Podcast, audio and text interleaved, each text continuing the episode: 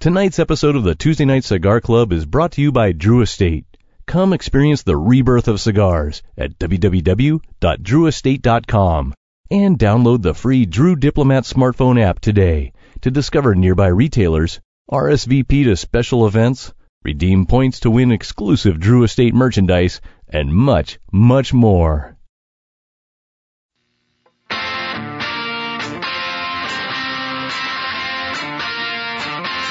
Yeah, this might be a big mistake, but I'm having too much fun to wait. Flag her down when she comes back by. That one's yours and this one's mine. Bring another round. Bring another round. Bring another round. Bring another round. Bring another round. Bring another round. Bring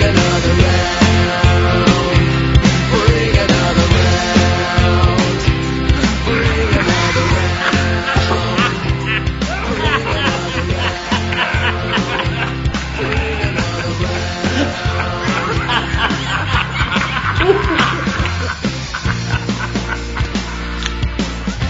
Here's the. Good evening, brothers and sisters of the Leaf. Coming to you live from where it all started. That's right, from O'Brien's Irish Pub in historic downtown Temple, Texas. It's the Tuesday Night Cigar Club Podcast. Tonight, the boys toast to 100 episodes. My God, they're still alive. As they talk their way through 1985's Loose Screws while smoking the pricey Cohiba Spectra cigar paired with pint after glorious pint of the Centennial IPA from Founders Brewing Company. Let's be honest here, folks. Nobody, and I mean nobody, ever saw this lovable crew of numbnuts making it this far. So let's sit back, light 'em up, and enjoy the show. Congrats, boys.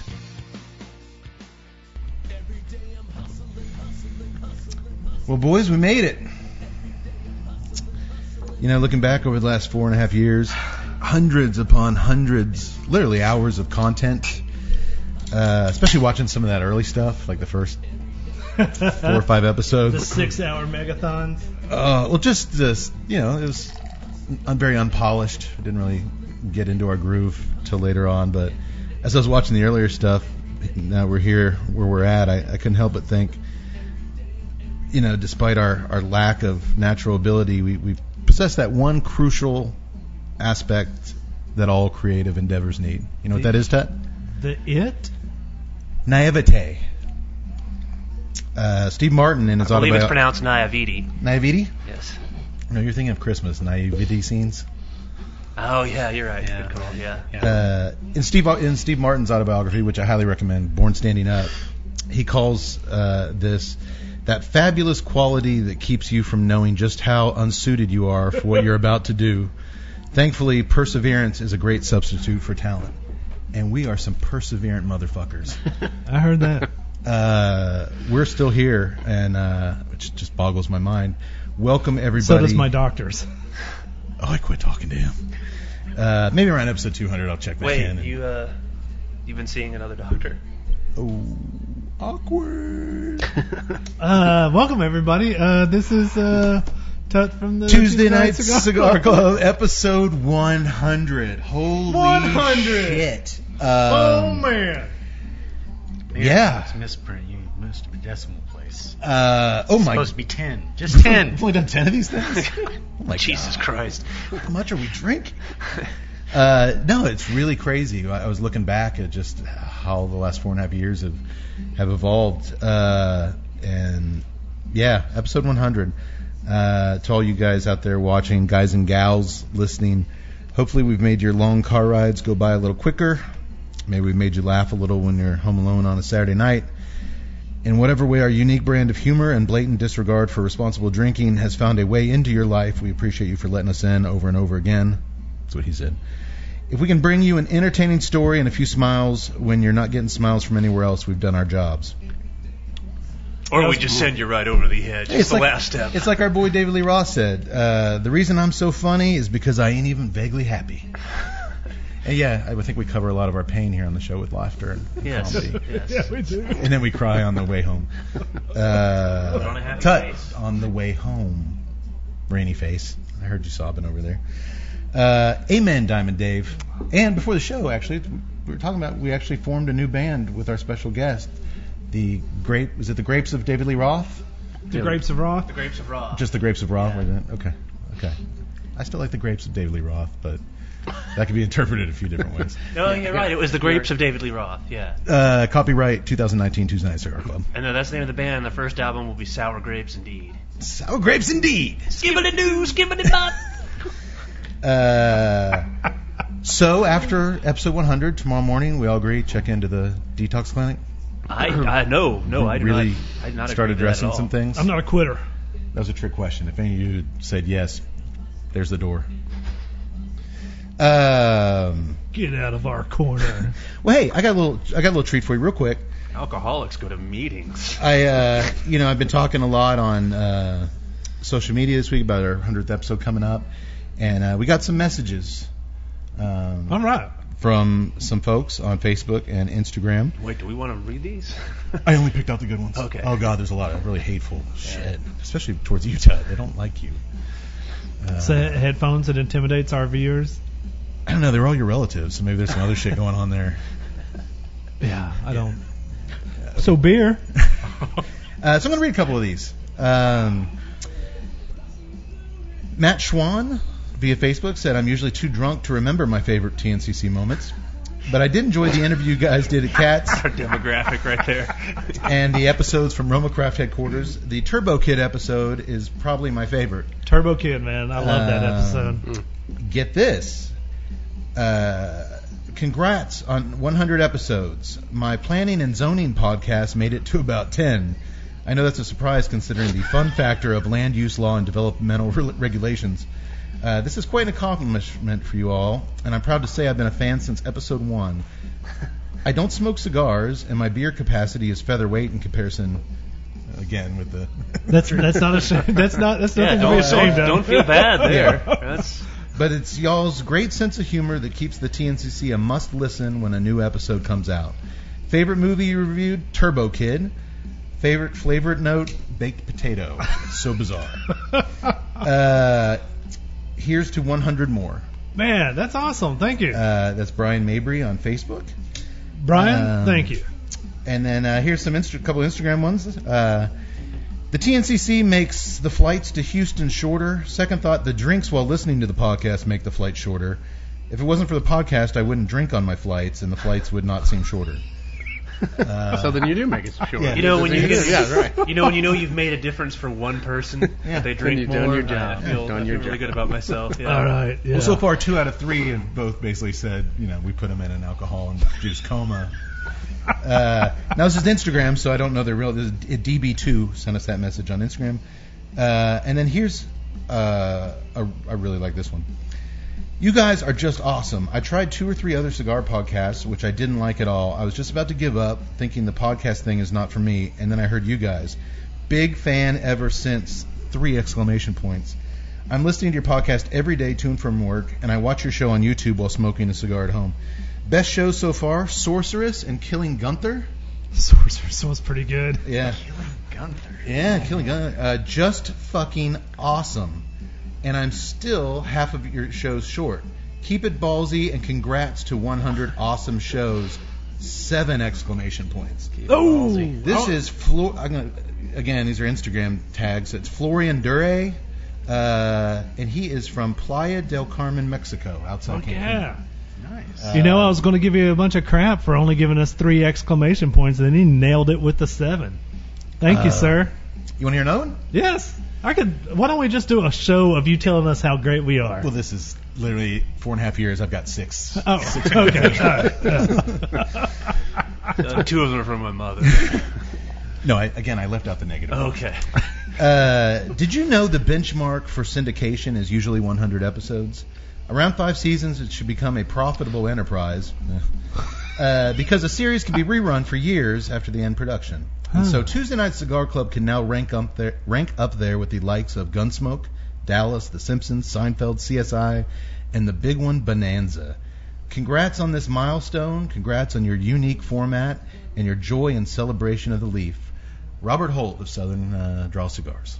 Wow, thank you, Robert. Thank you. So, uh, Will you guys call me Haas? Am I the Haas we are of the, Tuesday Bonanza night? podcast. Am I the Haas of the Tuesday night cigar? We're Club? moving on.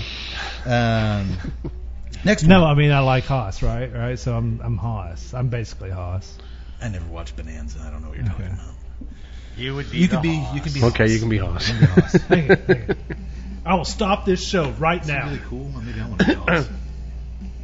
I will talk. No. We'll, we'll figure out later. No, he, he, he's Hoss. Uh, I've derived almost as much pleasure over the years listening to Cade Tut, Yak Boy, and the Doctor as I do from smoking any of the fabulous Black Label Trading Company core lines, which are available at fine retail tobacconists everywhere.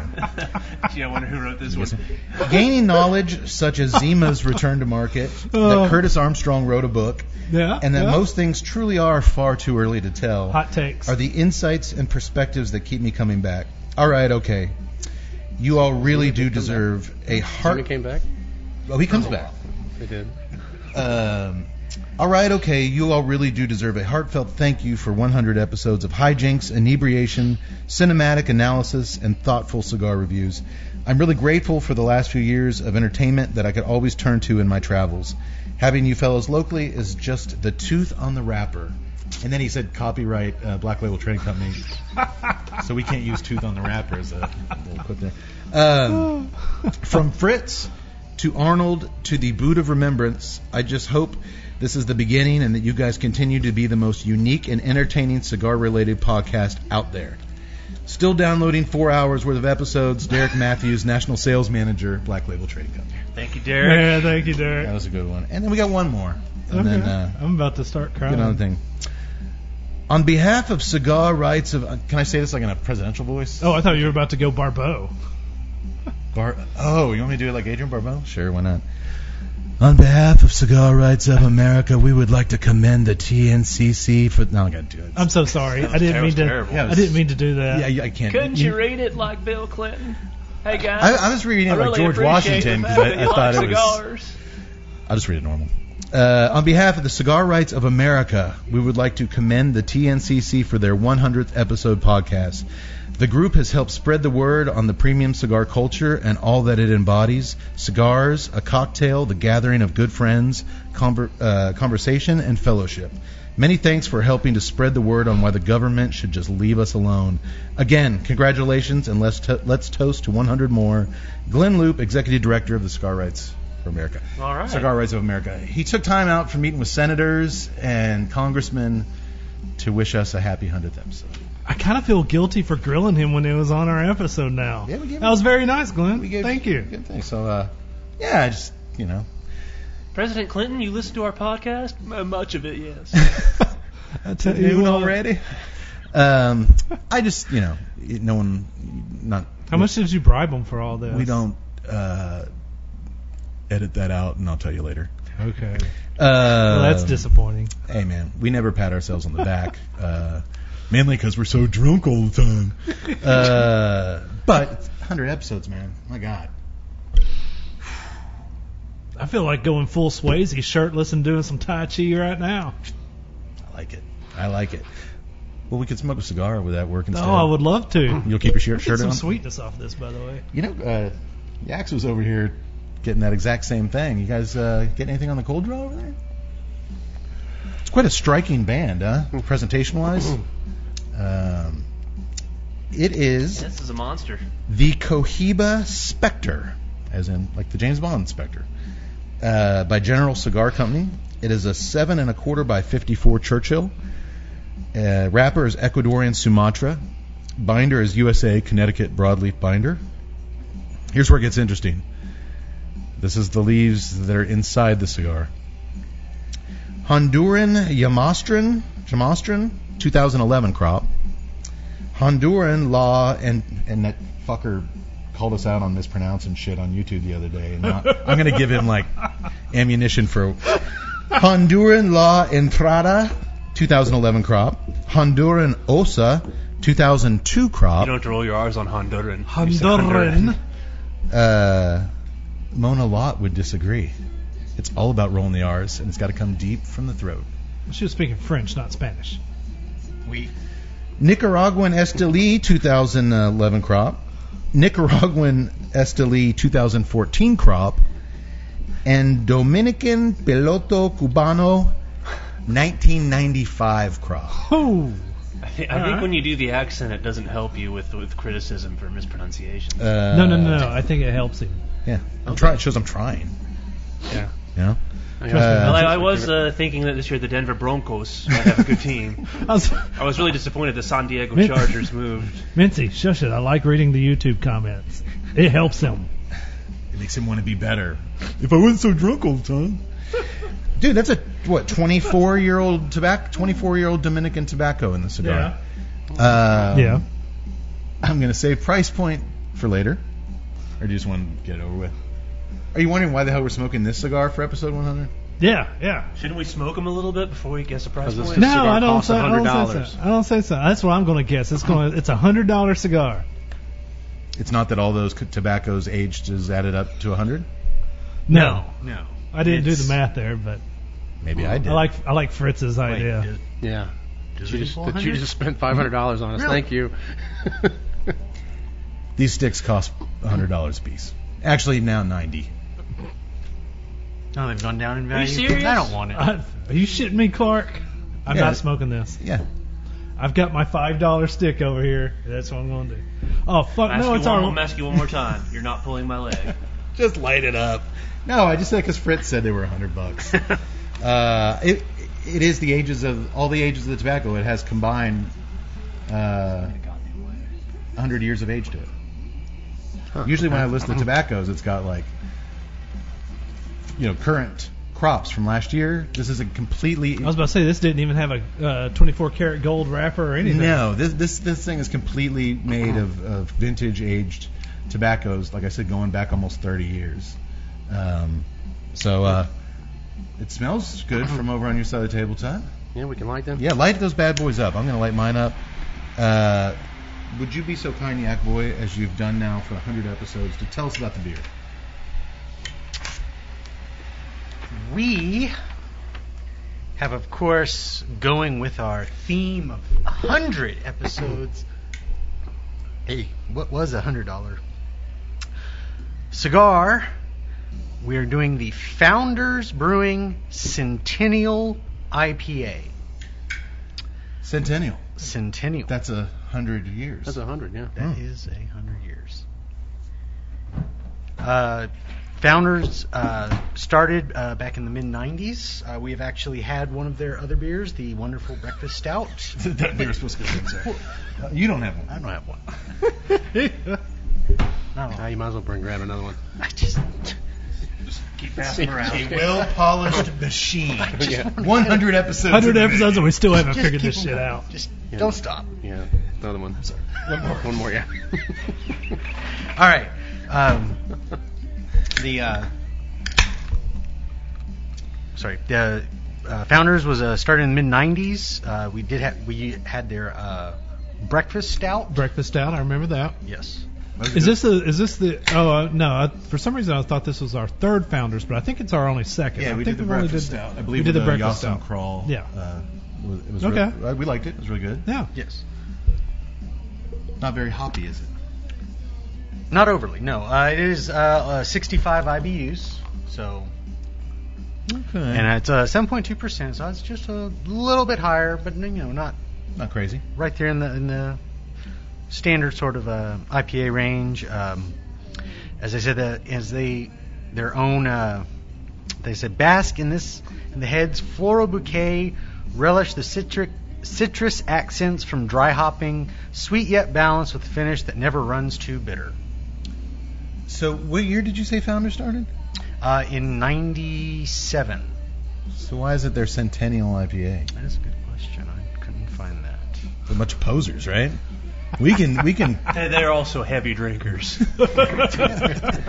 something you should understand. Let's just Dave. call it. Let's just call it a centennial. Okay, I, I do like it. It's, uh, We're only 22. No one fucking cares. It's uh, it's hot as God damn, it's so hot here. Uh, it's a it's a it's a really good drinking uh, cool you down beer. You enjoying it, Doctor? Uh, I am actually, and uh, I'm uh, kind of with Fritz. I'm not uh, huge on the if it's overly hoppy, but I, I really like the taste of this one. And to show you how, just how well polished this machine is, thank you, Doctor, for mentioning we have a special guest in the house tonight. Fritz Beer, our, Beer. our our fifth member, our musical, uh, his music You Play- hear him every night. every night on the show is what you hear is, is Fritz playing fritzbeermusic.com. Welcome, brother. This is your second time. Second time in the in the seat. I believe you're our only repeat guest. Well, it's good to be back. Well, the others all died of alcohol poisoning. Um, But yeah, man, welcome. Uh, we're, we are here at O'Brien's Irish Pub in historic downtown Temple, Texas, where the show started four and a half years ago, and uh, just seemed right to to bring this uh, special special episode back to our roots. Uh, actually, if it was our roots, we'd be in the balcony over the bar listening to some really bad. Uh, I mean, really good, Really uh, good, talented. local talented artists. Um, but yeah, welcome, Fritz. Uh, Thanks for having me in. it just kind of worked out awesome. You were literally just set foot in Texas like yesterday or the day before, yeah. um, and you know what what better uh, what better set of circumstances to have you down. Um, got a little for you Texas folks or you folks that travel to Texas and hit up the capital city of Austin. Uh, Fritz, tell the folks why you're back in Texas. Well, my partner and I are starting a bar. Uh, it's called the Bon Air. Uh, it's um, if anybody's familiar, and there might, there probably are. There's a place called Fast Eddie's Bon Air in our hometown of Alton, Illinois. Okay. and it's literally a world famous bar. Um, big schooners of cold beer and uh, cheap eats. You know, a, good, a menu of really good food, very small menu, but also very inexpensive. Okay. Dollar ninety nine half pound burger, Wow. All right. something like that. So we we are um, with along with the owner of that place, who's a who's one of our owners too. Okay. We're starting the Bon Air in Austin, and we think Austin might need that right now because of the the price points that are going on Yeah. price points in Austin for. Um, So you're gonna be in when you- North Austin. it's gonna be in North Austin on Burnett and 183. Awesome.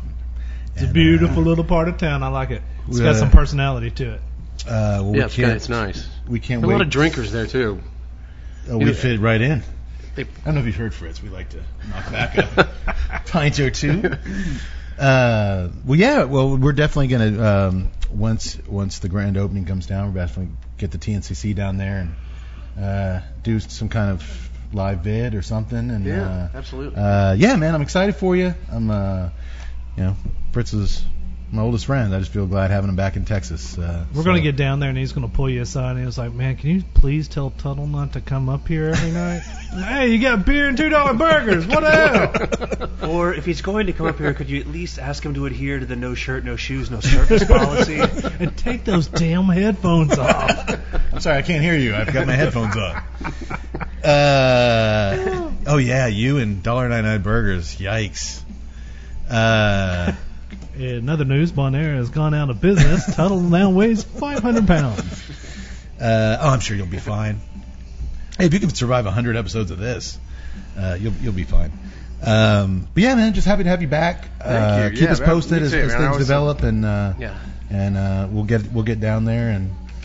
Um, yeah, absolutely. Thank you. I appreciate that. I like Texas. I'm, I'm uh, glad to be back myself. I, I liked it when I lived here before, and I'm you know pretty happy to be back. yeah, so. you should have waited a few months to come down, but uh, Where's the Texas uh, on August 1st? Oh, we're in the soft, soft Texas summer now. I just want to kill myself. Not that bad. Hey, look, I, I came from St. Louis and it was 95 every day there, and humid. So Well, I should say we just got back from the Pen- Pennsylvania. Our first barn smoker drew state event of the year in Pennsylvania, and it was a record heat. Like eight people died, like of the heat wave. Like uh, Heat index was 108. That was outside in the shade. If you went into those barns, it was like 120. a heart surgeon came up to Tut. Uh, we we was filming, and he was like, "You need to go hydrate right now." Yeah, Tut's it was like, "Yeah, I'll like- be fine." He's like, "No, no, no, I'm a doctor. You need to go hydrate now, so I don't have to revive you later."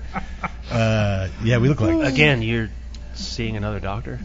no, this, this guy was, just there. This was in He just there. Pennsylvania. I mean, it was just uh, you know, I, this college started with a P. I thought it was uh, Poughkeepsie. Uh, you know, And apparently, hy- rehydrating with beer is not the. I saw him frown at you for that. Tote went Says who? straight over to the drink thing. All right, I'm Doctor's orders.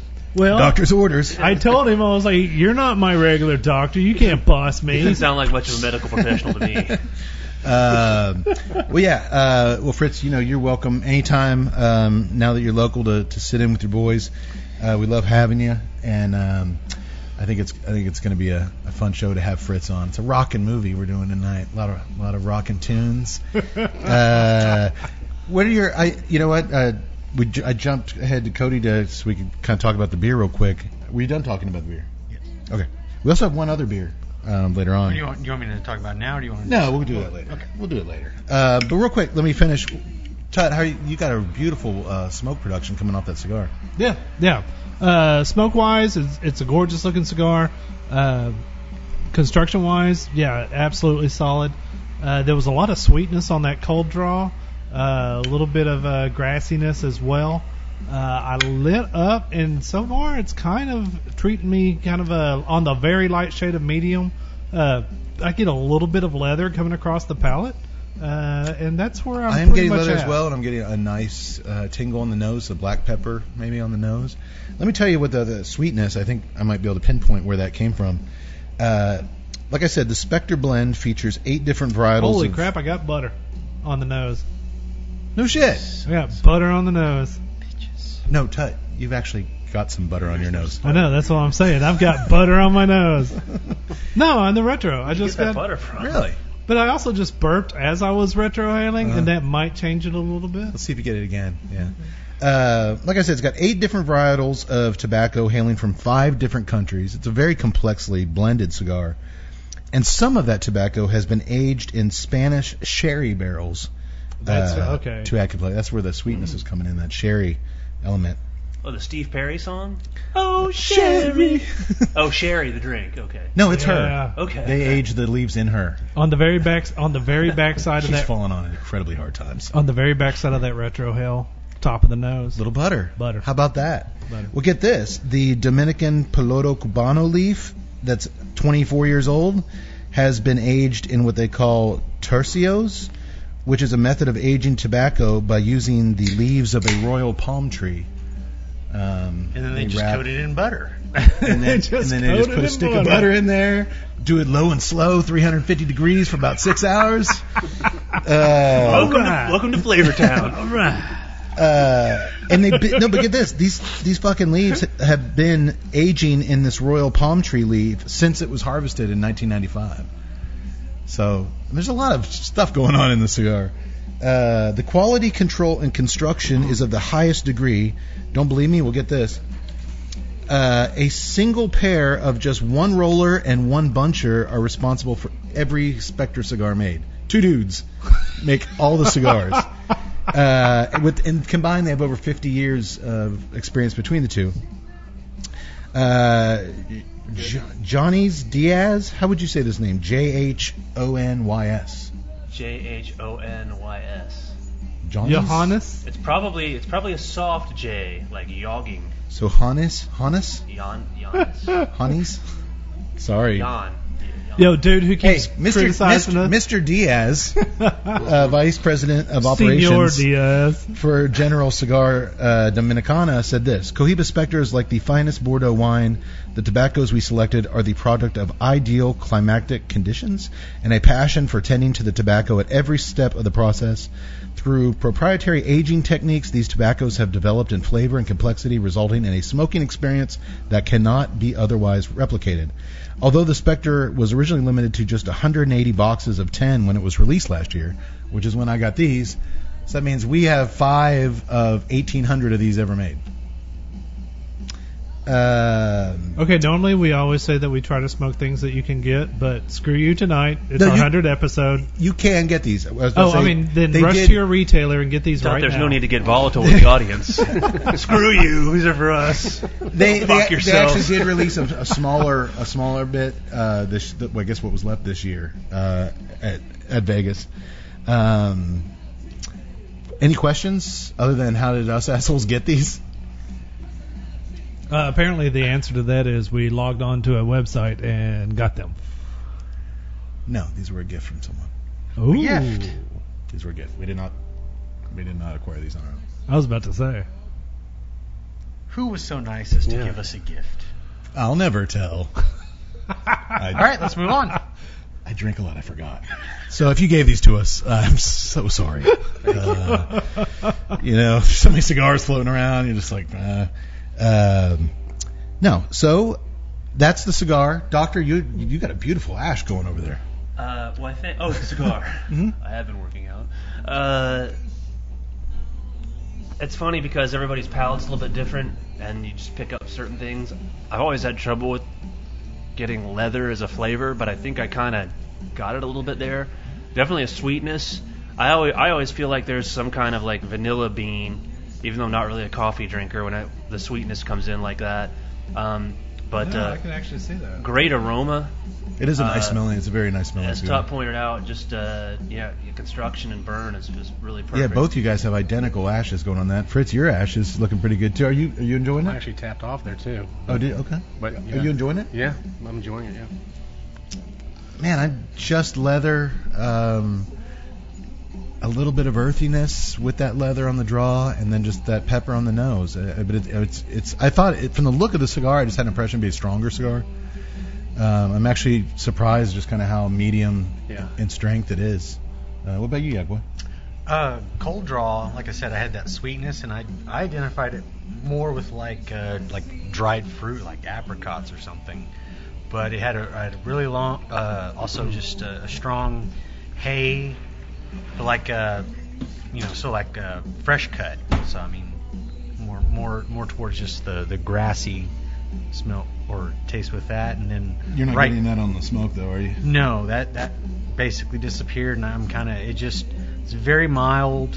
Uh, spoke of leather, I just got very mild of that, but I'm getting a little bit more of like the the pepper on the initial light up. Yeah. So we'll see how that. Uh, to be continued. Um, well, before we get to tonight's amazing movie, uh, we have one more piece of business to discuss. As the doctor said, it's a celebration tonight, but through well, you said it much more. celebration and commemoration. There you go. Episode 100. Uh, as you can see, if you're watching us on YouTube, we do have the boot of remembrance on the table. I was going to push it to next week, but this guy deserves uh, deserves some props. It's for Tut. He's been a cyborg since episode 48. That is correct. You are, are now dead. Did you ever tell his wife? She has been satisfied She's never been for- happier. ever since I've been here. He's so happy all of a sudden. Uh, no, when Tut texted me last week to tell me that Rutger Hauer had died, uh, and did we want to fill the boot for him, a flood of movies. Like I just kind of sat there and just, I just started a flood of movies started flashing through my mind, such as, just soak this in, Nighthawks, yes. Blade Runner, Yes. The Hitcher, oh yes. Lady Hawk, Oh my God. Surviving the Game. Ah. Forgot about that one, didn't you? I, did. actually, I actually did forget about that. Wanted Dead or Alive. yes. Escape from Sobibor, which was a big one we used to have to we watch still haven't in, gotten out of the 80s yet. watch at school. Uh, Blind Fury, Ah. Buffy the Vampire Slayer, Yes. and then recently, uh, really phenomenal uh, film he was in, Hobo with a Shotgun. Um, and this is just ten off the top of my head, just It kind was of great in Sin City. Yeah, Sin he's, City? he's all over the place. literally the dude had 173 individual acting credits on IMDb, I believe it. which I think he was 75 when he died. I mean, that's It's like a movie a year. That's three. no, if you say I started acting when he was 20, I mean, that's fucking three, four movies a year his entire life. Rucker Howard came out of the womb acting. He was a working fucking actor. Yes. And that's one of the things we mentioned this on a previous episode. What I love about him is, you know, when he did, when he kind of got a resurgence with Hobo with the Shotgun, he was kind of nobody, he was always around, but it was just, uh, it kind of like, you know, do you regret any of the straight to video, you know, shitty movies that you've done? He was like, well, for me, there's no shitty movie. It's work, and I learn stuff on those movies just like I learn on the big budget movie. And you know, it's when I, I'm an actor. What the hell else am I going to do? And work, and I, you know, have chops. We'll we'll travel. Do it. And uh, jeez, uh, known like I said, just as much for his workhorse production as his Matt Cade esque Steel Blue Eyes. Rucker Howard lit up the fucking screen. What was that? Huh? La- Lady Hawk was the the movie where he was on the horse. Oh, I Uh, thought there was some sort of comparison you just made. I, I, I got toni- Uh, I got tinnitus. It, it, it acts up. he sometimes. lit up the fucking screen every time he's on it, and he was one of the rarest of things. He was a strikingly handsome kind of oddball. Like there was something always just awe. Even when he was playing just like a bounty hunter in One Dead or Alive, it was just a he was a really good looking dude. But there's just something he was always he always added something that just made. Yeah. He, would never played anything just vanilla. He always gave it a quirk, or you know, he always gave his characters little little touches. And um, man, I just love the guy. On July 19th, he passed away at the age of 75 in his birthplace of the Netherlands. And tonight, August 1st, we will fill the Buddha remembrance and chug it down in his honor. Uh, thank you, Rucker Hauer, for over four decades of high quality craftsmanship. Here, here. Here, here. Uh, you a fan, Tut? uh, Hitcher scared the absolute bejesus out of me. Oh, shit, man. Uh, I thought that that was so messed up, and it just really gave me nightmares. Uh, it's easy, and man, when when the news hit, all my friends who are sci-fi geeks, you know, were throwing the Blade Runner. the Blade Runner quotes out there, and uh, man, I, I don't want to poo on that because it's such a transcendental, transcendental, whatever movie. Transformative? Trans, sure. Transcendent. I mean, it's That's it- what- that's what you're going for. Transcendent. Yeah. Thank you, doctor. I, have, I haven't got to that English course yet. Probably because you let some other hack treat you when you were in Pennsylvania, but that's all right. I- it- It's such a, a, a great movie that you can't fault anyone for going for it. But uh, you know, there was so many out there. Like Blind Fury was, for some reason, I latched onto Blind Fury big time. It hit me right at the time, right at the age where I'm like, mentorship was really cool, and here's this blind guy just whipping butt all over the place. Uh, I, I really, I really liked the way he went about his effort. When when y'all told me that you know there's no bad movies, that he was just like he's as, just as thankful for the crappy movies as he is for Blade Runner because he's always learning, always working. It, it to me that spoke that, that spoke to me. It was like that's what a professional is. It's you sign up, you take the check, and you do and you work your butt off for it. I mean, if there's not a really objectionable reason, you don't say no. Well, I mean, how many how many movies have we done where our stars walked in and just phoned it in? I mean, you're like, what is this guy doing in this movie? Well, obviously he's just there to take a check, and that was it because that's all he did. It Sure. just, but Howard never would. I mean, he was he was he brought it. You can see it in his eye; he's having fun. I mean, you know. You've heard people say the opposite too, which really is a pet peeve of mine. When you hear some actor say, "Oh, I wish I hadn't done that movie," or "That movie sucked," and it's like, Oh, okay, yeah. it didn't suck when you took the seven figures for it, asshole. Right. I mean, so you know, if you're not if you're not proud of it for whatever reason, I don't think you go on record stating that. no, you, keep, you know, keep your mouth shut and Dennis, Dennis Hopper always said, "Hey, I, I was, uh, I'm always been proud of my performances. Not necessarily crazy about some of the movies in the end, but, but I always did. I always did like everything I could to make my part. You know, do Yeah, right. which is all you can do. But like I think, like the doctor said, you know what? If you can take the check, you can keep your mouth shut about the end result. Um, but yeah. So uh, you know what? Let's fill the boot. Interesting note: Yak Boy did not care for Rucker Hauer. Hates him. Explain yourself. Explain yourself. Uh, I love the man.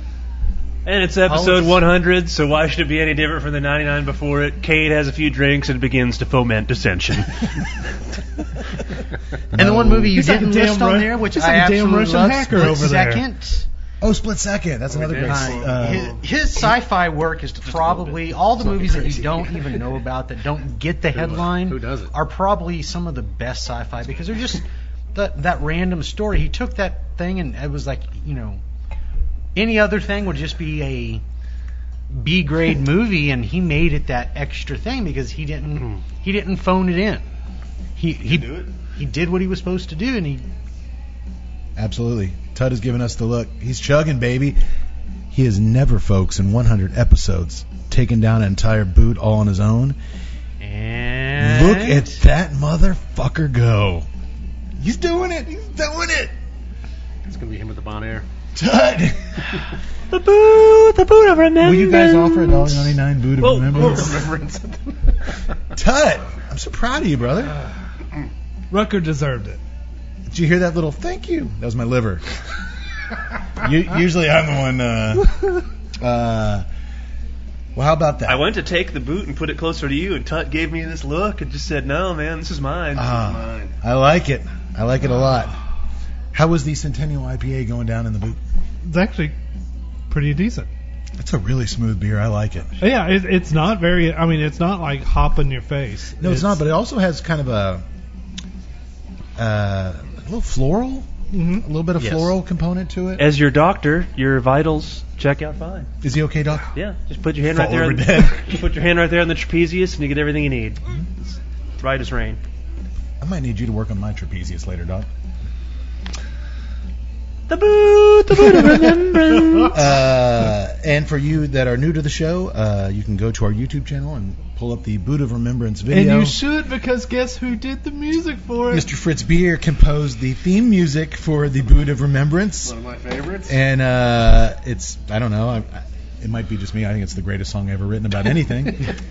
um, It was funny. I, can I can I tell the story behind the boot of remembrance? sure, absolutely. Um, I wanted tonight to be a, a memory lane show where we showed clips and highlights, but Tug's like, Actually, I'm not- I don't. I I'm not don't. doing all re- that I don't work. remember. Clip shows are a bad Well, I'm idea. sure we can They're just awful. add this in as your. I don't Yeah. remember You'll- you'll- exactly how we tied it into death, but I remember that we were watching Hot Dog, which was a, a great fun movie. Yep. And we were always we, we were always commenting about how they always supported each other, how it they was were just, just like they were cheering. just so damn happy for every little thing. It Guys was going just down like, the bunny slope. fuck They, yeah. they were a that very guy got support, it. they were a very supportive crew of friends. Yeah. Exactly, and we were just kind of like we kind of missed that. We kind of reminisced that. Uh, Love comes at the top At the, en- at the if I can pick up to it, at the end of the episode, we're pretty blitzed, and we're like, hey.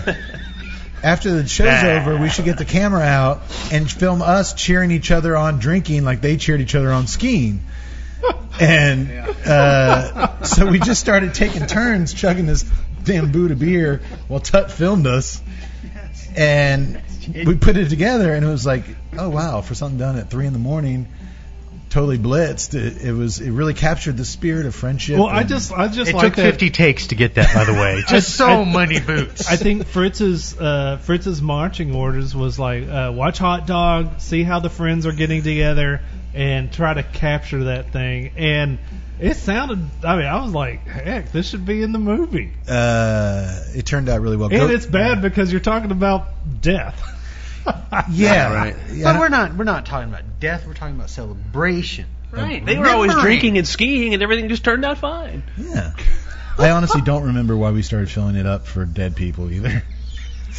The boot of I remembrance. don't even know where the I damn know thing it's- came I from. know, One day it but was I- just on the table. like I don't remember the Do you con- think- I don't remember the conversation that was like, we need to have a boot of remembrance. we need to film us drinking. We need to get Fritz to do this, No. and then let's let's let's put it all together. Do you think maybe it was like a curse? Like somebody put the gave this to us, and that's like why we are where we are in life. This, Well, I that saw fucking you- boot. Well, Let's I break saw, it. Let's I- kill it. I saw you and Rev go head to head in Oh, Pennsylvania. There's actually a picture of it on our Instagram. Instagram. Uh, Do you think Rev did that? Rev put a hex? You think that? No, his feet aren't that small. I don't know where it came from, but I'm glad it did. I'm glad it. I'm glad it walked itself into, or I guess it would hop itself into our, into our lives. Um, so uh, good job, Tut. Way to take that down. You okay over there? Yeah. I just got a big smoke up the nose, and now my eyes Uh, are watering like I was in the deep end of a pool. Um, okay. Uh, God, it's just it's a very good smelling cigar. It is. The aroma is, is really, really nice. Well, with no further ado, we've discussed the cigar at length. Yes. We've discussed the Centennial IPA. It's Yes. not a very complex beer, so there's not too much Don't to miss me. The 22-year-old centennial. the 22 year old Centennial beer. Um, so So that's math the Tuesday Night Cigar Club can get behind. I ran the numbers. It checks out. Uh, so there's one other component to what we do here for What's that? 100 episodes, a movie. Are we going to watch a movie? Uh, as Robert Holt said, he congratulated us on our unique format. Uh, nobody else does this. S- Many have tried, and then uh, we publicly shamed them, and they stopped. Or they copying went us. to rehab. Yeah, they, they tried to drink with us like us for one night. And they're they're dead. now they're dead. No, they did. Yes. Uh, there's a movie to discuss tonight. And forever, you guys have been like, "Well, I wonder what the hundredth movie is going to be. I mean, what, where could- where would you go with uh, you know episode 100? The grapes of wrath. The Grapes of Wrath, perhaps? Uh, no, I wanted episode 100 to be just a perfect encapsulation of what we do and what we've had so much fun doing for four and a half years. I've known for a while what movie we were doing. We are doing Cinematic masterpiece. Loose Screws, aka Screwballs 2. Loose screws breaking the way. Nothing's gonna stop us. Nothing's gonna stand in our way. One more time, Don. Loose screws breaking the way. Come back to that. Uh, I'm no Fritz beer. For 19 God's sakes, that's obvious. 80. Uh, I I like your voice. I mean, I like Fritz's better, but you're good. You You're should. good. You're good. You should. 1985's Loose Screws. You guys ever seen this one before? No. No. Yes. You had I, I won't lie. Yes, I've seen it how many times?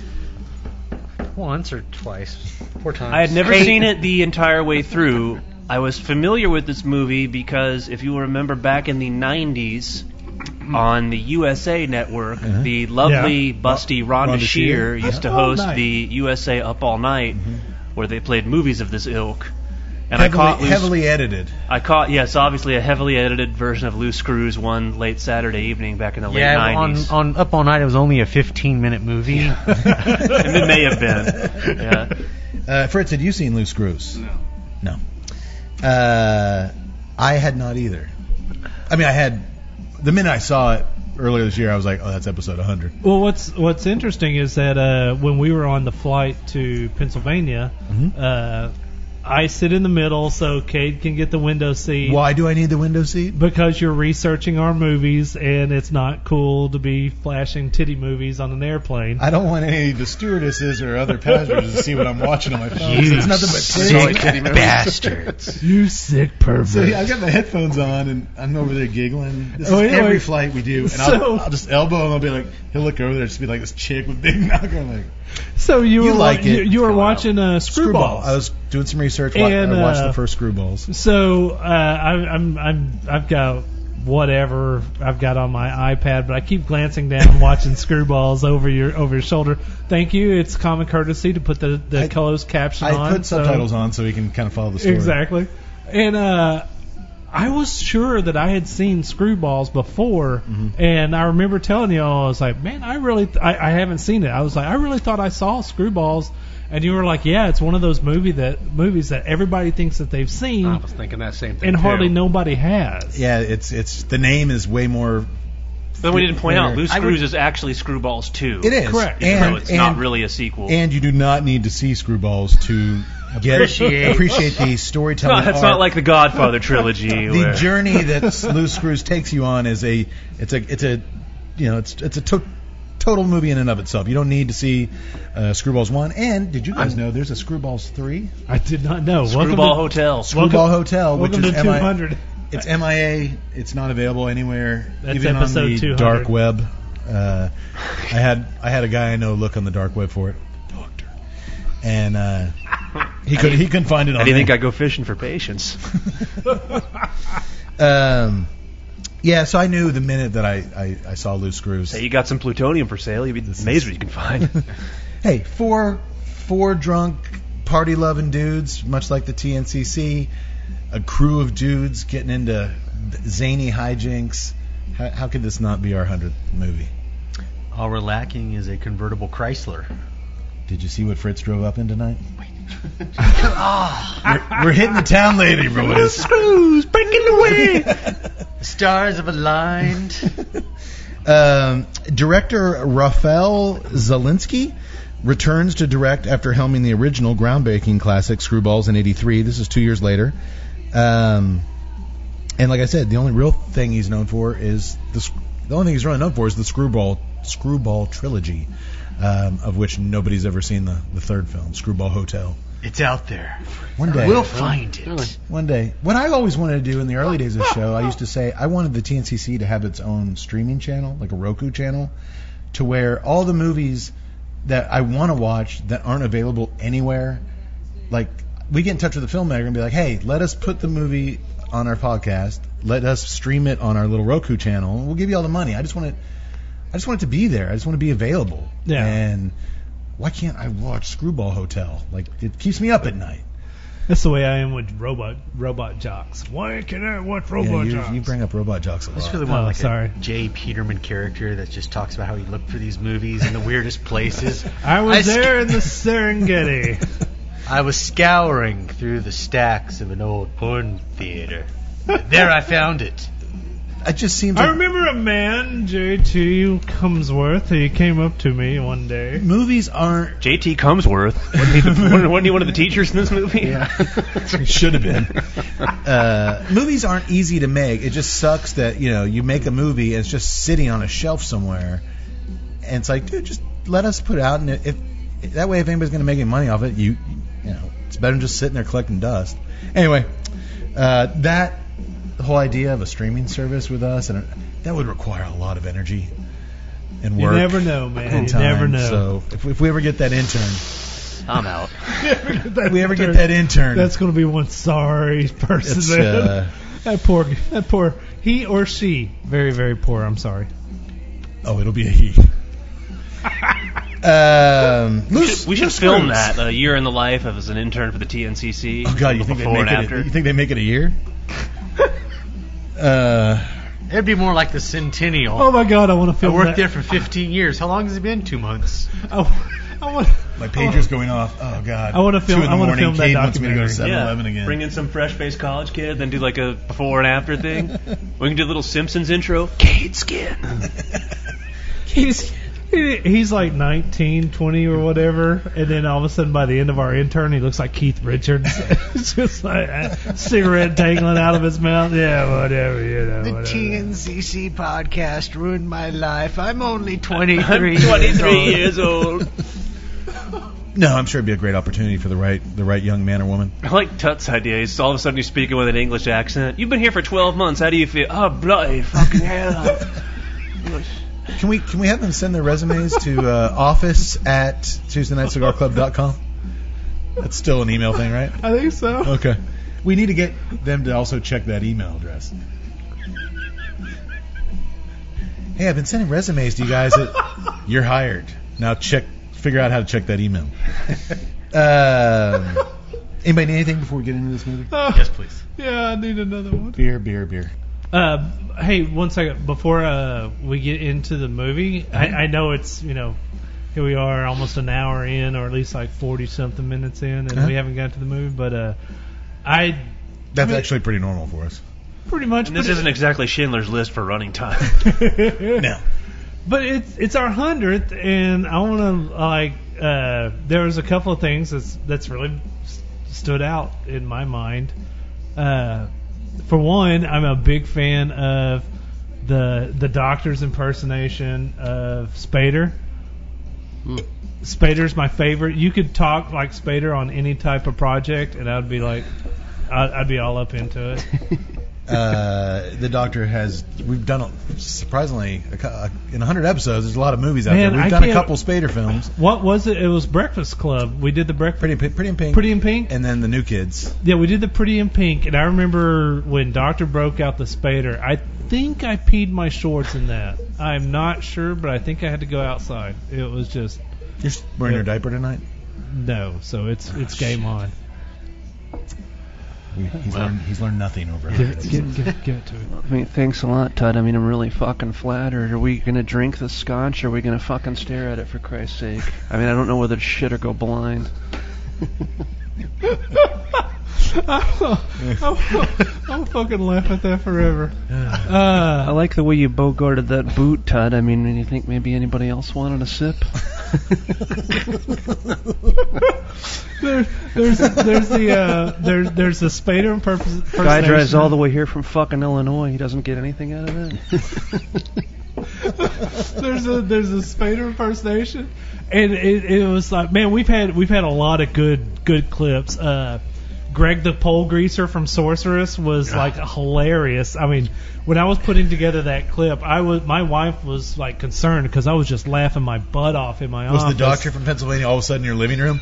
Jason, I'm going to need you to go hydrate yourself. Get out of here. but but as funny as I mean, oh god, man, there's just been so much. The single episode where it was just, oh my god, we just Uh, Yeah, the, the less said about that one, the, that I I think one of the funny one of my takeaways though Wait, is we uh, did a Zima episode. we did a Zima. Oh, we did a Zemo episode. Yeah, Yeah. I, I was there. Yeah. Yeah. Yeah, that's fine. So much sugar. Uh, a little, I guess I don't really fucking remember that one. I a don't little uh, know. obscure film that we did. Uh, high what's it, fructose Pierce, corn syrup. I guess. Pierce Brosnan's uh, Nomad Oh, Ah, Nomad. and the tracking wiener shot, where Wait, what? where okay, so the camera was like shot at waist high to Pierce Brosnan, and he's holding He this leaves wien- a hot dog. He leaves a hot dog stand and he's holding the wiener right down in front of his wiener, and John McTiernan, the director, stay starts tracking along with him as he walks down the beach, but it's just on that wiener, him holding the wiener at crotch level. it's like a 15, and 20 this isn't minute loose track. screws. Like it, this is not this is like a real movie. No, it's, it's like had a fif- plot. It's like a 15, 20 second track Budget. shot of this wien- of Pierce Brosnan holding a wiener. in front Actually, you can of go his to wiener. our YouTube page. We actually have a, a, a clip from that episode. It's just called "Gratuitous Wiener Tracking Shot." Uh, uh, I guarantee you, nobody ever pointed that out in that film before. Well, as Matt Cade said, you don't sell the steak, you sell the sizzle tut. now I'm going to walk down this high school hallway in my linen suit, even though I'm clearly 27 years old, and pretend I'm still a senior. Hey, we just lost a light. Doctor, any favorite memories uh, as we're looking back on the last four and a half years, or were they just all so wonderful you can't? Man, they're all pretty wonderful. I remember one time I turned things up a notch when I showed up with a certain cardboard mask of a certain actor. well, Tut, now that you've had a boot of remembrance, how'd you like to go for a long walk off a short pier? Oh my god, that was so creepy. Uh, yes, uh, it was a mask. I don't want to get us in trouble. Let's say uh, R. Dreyfus. No, that's too That's obvious. too obvious. Let's call him Richard D. Richard D. Um, and and man, you were on fire that night, Doc. Uh, Oh, that was uh, a good night. which you know what, that kind of one had to be seen on YouTube because if you're just listening to that episode, and, Yeah. and all of a sudden we've got There's- this deranged Richard Dreyfus on the show. There's a do- there's a dozen long trawl uh, long haul truckers somewhere just going, what the fuck? uh, yeah, that was a fun one, Doc. Um, Fritz, you just listened to us the whole way down. You said you were just kind of streaming us nonstop on the way down. Any, not to put you on the spot, any anything? No, it was well. I just- was t- say, mentioned earlier that the, I, f- I don't know which episode it was, but it, it, it c- cracked me up because you guys were talking about that thing where people say, "Am I going to need a lawyer?" And then of course, and then of course, throughout the whole episode, it's, it's, it's it was apropos because it came up a lot. it was like so on almost any given moment, you're like, uh, "Am I going to need a lawyer?" Do I need to talk to my lawyer? Yeah, am I going to need a lawyer here? You know what? I'm not really comfortable. I'd like to talk to my lawyer. Uh, that actually still comes up quite a bit on this. Right, I figured for you it would. Oh, in our podcast, yeah. Uh, Yeah, Right. we had, uh, I think I think even our Dreyfus was like, "Do I need to talk to my lawyer?" I might need legal representation. Uh, what about you, Yak Boy? It's too many to count, but I just love the movies to where you know, and it, it happens, you know, but we find that character for whatever reason. This guy, We are very good at finding these tiniest of character that no one has ever paid Oh my attention God. to in Who's- a movie. who's your I- favorite, Yak? I bet I know who he's going to bring up. do you? drunk dad. Or that lawyer, f- the the realtor guy. By law. Oh, that is probably my favorite. Okay, because I was gonna go drunk, Dad. But drunk, Drunk dad. dad, drunk dad is is in just one moment the summary of like that man's life. Excuse me if uh, uh, Hey, speaking of which, Tud. There was uh, uh, no, I'm No, sorry. go ahead. no, no, go Well, there, ahead. there Go was ahead. one. There was one. it was an intro to a show, and I guess you guys have taken a, a little bit of a break, and you come back and you start telling the story, and I'm kind of getting wrapped up in this story. Like, then it didn't sound, start to sound true after a minute, but you're like, yeah, I went to, down to the Keys and uh, became a bartender for a while, and you, anyway, you go on with the story. And Cody's like. That's the intro. That's that's was that the ni- cocktail. That's what cocktail. cocktail. It was either That the just- cocktail or the 90210. Oh yeah, I've, Uh, told a lot, I've told a lot of personal stories where it was actually Dylan Yeah, McKay's Uh, Wait a minute. stories. Wait a minute. That's cock- that's not. That didn't happen. That's cocktail. yeah, I was making love under that waterfall, and uh, Elizabeth Shue and uh, her daddy, a rich, real rich asshole. Uh, that, was a, that was a good one. Uh, but yeah, you know what? I, I think Cody pointed out a good thing is just we do appreciate those small character actors who really bring something. They they only have like 30 seconds, like Greg the pole greaser from Sorcerer, Sorcerers. Um, you know, Did he work on set? Who Wait, was, was he? his Did they act- medieval did he name apply Greg? for that job? How? no, we You named, gave him the name Greg. We the named him Pope. Greg because earlier in the show I told the story about how I called to make my wiener dog an appointment at the pet salon to get her hair done, and I told her the dog's name, and the lady did all this, and at the end of it she's like, "All right, well we'll see Greg uh, Saturday morning at 8. and I'm like, "Who's Greg?" She's like, "Your wiener dog." I'm like, "Who the fuck names a wiener dog Greg?" And she said, That's what you said. Anyway, it was Greta, not Greg. And I, so I went into this whole thing on who the hell would ever name a wiener dog Greg. So it became when we found this pole greaser guy who's greasing up this giant cock to impale dudes on it in the olden days. It just seemed like a nice, a nice name to give. Steady labor. Oh, dude, I'm, His mother told him to learn a trade. Didn't you Well, guys we talk got, about uh, him doing a reality show, hovel hunting? Where Uh, they- it was like uh, Hovel Hunters International, where he would look for homes with his wife. She I- was she was a belly dancer. He was a pole greaser. They had a budget of three thousand sheep. I'm also a big fan of the uh, the original Swamp Toss. Ah, Uh, Swamp Toss. Oh my God! Uh, I got the uh, DC Unlimited subscription Uh-huh. for the new Swamp Swamp thing, which is okay, uh, even though it's been canceled due to Did he toss tax any- reason. Did he toss anybody? yeah, I mean he tossed it, but it wasn't like Swamp Toss. Yeah. Uh, go back, folks. That was one of our very first episodes that I felt like, man, I think we're starting to really. You know when you watch those early Seinfelds, and they're just cringeworthy. They're just not like. Yeah, the timing's not there. It's just the not there yet. chemistry's a little bit you know, rough. I think Swamp Thing was around episode 10, 8 or 9 or 10, and we finally were kind of getting a, a feel for what we were doing. Um, okay. Good memories. I mean, Good memories. Now it's time to make him go away. Uh, so now, speaking of, ma- speaking of making them all go away, uh, let's do a shot. We got a shot here. Uh, is it James Siniak boy? yes. Yes. Uh, here's to 100 episodes. Here's to good friends. Uh, Fritz, you once said, uh, you know, the TNCC is all about smoke, swill, and screen, and uh, it's worked out well for us. But uh, we couldn't do it without each other. So here's to you, boys. All right, man. Amen. Love you all. but I'm too lazy to reach for you. Oh, gotcha.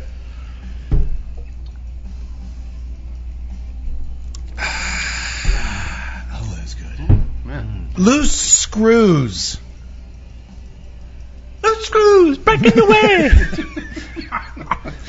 Sorry, sorry, missed a beat there. uh, you know what? Actually, we that we- Jameson went down nice. and We get, smooth. we got kind of a sidetrack. Real quick, uh, you're about halfway done, Todd. It's a big scar. It's a big honking. Yeah, cigar. but there's not a lot of transition that's happened to it. Uh, I'm up, I haven't gotten the butter yet. Uh, You only had it briefly. I think it might have been the burp. Once again, butter. Can you not believe it was? I can't believe it was butter. No, I can't. I can't it believe the was not cigar's butter. buttered. Uh, are you enjoying it? Oh, absolutely. Uh, you're still getting a light leather. Uh, it's not very strong. It I is mean, weird it's- that with that many tobaccos and all age, some in sherry casks, some in royal palm leaves. Like it is weird. You would expect the complexity on this thing to so many different countries. yeah. Like you would expect there to be kind of more of a roller coaster of a medley of different flavors. There's not. I'm kind of at the same place I was at the Yeah. beginning, leather and earth with some pepper on the nose. I mean, it's a very pleasant taste. It's it, it's just it doesn't. There's not a lot of transitions with it. Uh, so far, what I've gotten on the light is what I've gotten. I'm not halfway through it, but I'm almost there. Uh, So we'll see. okay. I'm really Doc- hoping. I, I really do want this cigar to gain in strength in the last third. Uh, I think if it does that, that would be a spectacular cigar, a spectra cigar, A spectacular. uh, a spectacular. I would probably say mine has probably gone from mild to medium.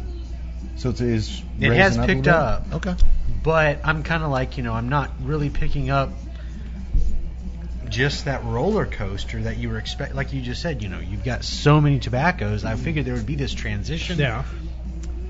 There's a there's a little bit of a soft pepper on that retro hill. Uh, I don't know. Uh, maybe my boot and my Jameson shot are masking. Now you know a little, how I feel. If I masking a little bit of the didn't flavor. cloud my senses with all these other flavors, tasting jelly donuts Uh, and I saw Fritz and Doctor. You guys were giving me some nods. You were kind of agreeing with the synopsis. Yeah, from pretty much, yeah.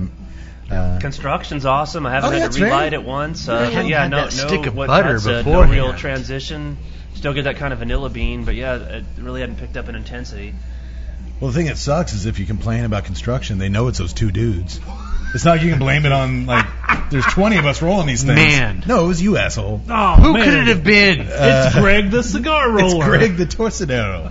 Uh, Wait, that wasn't the doctor who was saying that. I haven't had to relight it once. Oh. Damn you, R Drive. I mean, Richard D. Um, yeah, uh, we'll see what happens. I'm curious to see the final third on this guy. Uh, but it is constructed really well. It's smoking nice. Um, all right, boys. Loose screws. Yep. Loose screws breaking the way. we start things off at Beaver High School. Of course we do. Beaver Of course we do. High. Of course we do. and if you think the jokes get cheaper than that, they do. no, let's get him rolling. Where a group of sexually charged numbnuts are up to all sorts of hijinks. Um, In movie. We're done. That's, It's just- That's Okay. it. Let's go downstairs. See you guys. It's kind of a. Uh, no, seriously, do you guys just want to call today on this? yeah, one? yeah, I mean, Uh, there you go. Uh, one dude, Brad Lovett, get it, Lovett, yeah. He loves it. Uh, all, the, na- all the names in this thing. is playing a dice game in the girls' locker room, which has him fu- him fully clothed and a chick already taken her her top off. Uh, so we, we're 30 seconds, 37 seconds into this thing. We already got our first set of traffic cones. Not bad. That might be a record for. And we've seen a lot of boobs over the years. Uh, not too shabby. Another dude, Steve Hardman, Steve Harvey. Oh, come on. is molesting a girl under the ruse of a tennis lesson. A nerdy dude, Hugh G. Rection, uh, is steering a Come on. is steering a robot under chick skirts in science class to see their panties. that would be me. And a fat guy, Marvin Eatmore, Nah, come is on. sitting on the roof of the school shoveling potato chips in his mouth. You had to call him Eat More. While he ogles the cheerleaders practicing nearby through his Yes, but they had to binoculars. also go on further here with his shirt that says "I eat anything." I eat anything. It's, it's his shirt he got. Oh, did you guys notice as he's watching the cheerleaders, they notice him spying on him, so they bend over and flash their butts at him and they Their wrote- panties. They wrote "eat shit" on, their, on the back of their panties. and he he was he must be really like doing this all the time. Like, and he was shocked, absolutely just what? yeah. Uh, I'm guessing at this point these four guys might just be our loose screws. Am I right, Fritz? I think so. think so. That's what I got. Uh, I hope so. I mean, if there's four other dudes, like these are the the squares. I love the. This fa- is, these are the honor society right here. I love the fact that uh, much like our veneered, um wait, venerated, not veneered, venerated. They're a little bit Uh, veneered. Okay, up the creek, you have a similar start out. You introduce the characters through their little hijinks, these little bitty snippets, these vignettes, if you will. all the good buddy groups, you know, friends, you, you kind of get to know them in their own, and then you see why they fit so well together as a cohesive unit. Uh, I love these dudes. Can we do our 80 sitcom intro eventually? We're I, I was gonna ask Fritz to bring all his musical equipment up here so we could just do a, like a fake music video down on the O'Brien stage at the end of the night. But we want we wanted him to show up, so but hey, I didn't want to get that text. Cade, going back to Illinois. the be- the best always start this way. Was it something I said, Fritz? Actually, yeah. Go fuck yourself. I told my partner I quit. Austin, fuck you and your burgers. Uh, you're going to be paying $15 for your burgers. Uh, well, I did not ask Fritz to bring his drum set, but you know, if you ever do want to bring that stuff, we could film that, right? Tut? Yes. I'll play drums, or fake play drums, as we'll see someone do very poorly later on. Okay, well, soon Principal Hardbutt Come on. takes to the intercom. He's a beaten down man who looks like a sleeping bag Bill Murray used to take on camping trips. see, I'm glad you mentioned that Because he, I thought it was. I Bill thought Murray it for was a Bill half Murray, too. second. Fritz and I were talking I about thought that it- earlier. I was like, thought it was that like looks a- like a present day Bill Murray. I thought it, was like a looks- third cousin or It something looks like that. like Bill Murray shed his skin, and what was left was this sad sack. Uh, it's clear to a blind. Man, that's harsh. Is it true? Yes. Okay. Yes. Uh, it's clear to a blind guy that Hardbutt probably downs a half bottle of old granddad whiskey before lunch period. Uh, doesn't? Your name's Principal Hardbutt, and you work at Beaver High. I'm down in some old granddad. He had the cigarette going by the Yeah. intercom. Just Students. Yeah, he wishes all of his students a happy summer vacation except our four heroes and orders them all to his office immediately. Uh, man, as all the kids race to get the hell out of high school, last day of school, I thought the random shots in the Beaver High hallways, I thought it was a really great little capture of 1985. Uh, there's It was. Some dudes breakdancing. There was like heavily mustached dudes drinking Budweiser straight out of their lockers. I like that one. The guy opened his locker and it was Budweiser. I remember seeing dudes like you Cody know, style. This is a decade before. You can't prove that. There's, there's no proof. I remember us clearing out our lockers last day, and the axe opened his locker and having all these beer cans in it. It was Bush Light. Yeah, you can prove that. I That's- can't that's- prove that. That's pretty. Uh, and they all have got you know Playgirl or Playboy, and then the chicks. I didn't think that was a thing where chicks have nude Play Playgirl cutouts in their lockers. Uh, Maybe they did in '85. but uh, oh, and they show the girls teasing their. Mm. It was the bangs, 80s. like, it this was a wild, ridiculous, lawless time. You know, like spraying their bangs up to, which looks comical now, but I mean that's Higher the hair, the closer to Jesus. That's what they did. Uh, I thought it was a cool little. It felt real. It felt authentic. '85 to me. I just remember that dude breakdancing, looking at his parachute pants, going, "Yeah, Yeah. I You have had some? those." Oh fuck yeah! Doctor, did you ever wear any parachute pants? I did not. Uh, I've known you since third grade. I never saw any parachute. No, I was not a parachute pants guy. Um, in, Warned prin- some. in Principal Hardbutt's office, the tired, beaten down educator tells the four loose screws that they've done nothing but screw up every hour of every day since they set foot in Beaver High. They are all, by the way, four year seniors. Wasn't four years in the 12th grade enough? That which actually was a great thing because when you actually get close up on them, yeah, Yeah. they're 28 years old. It works in this movie. Usually these movies try to pull, put the, pull that off with these 30 year olds. you just turned 18. What? 10 years ago? Um, but they're not listening to a word he's saying uh, because his secretary, Hardbutt's secretary, is behind him, like showing some leg and a miniskirt. And that's all. That's all these guys care about. Um,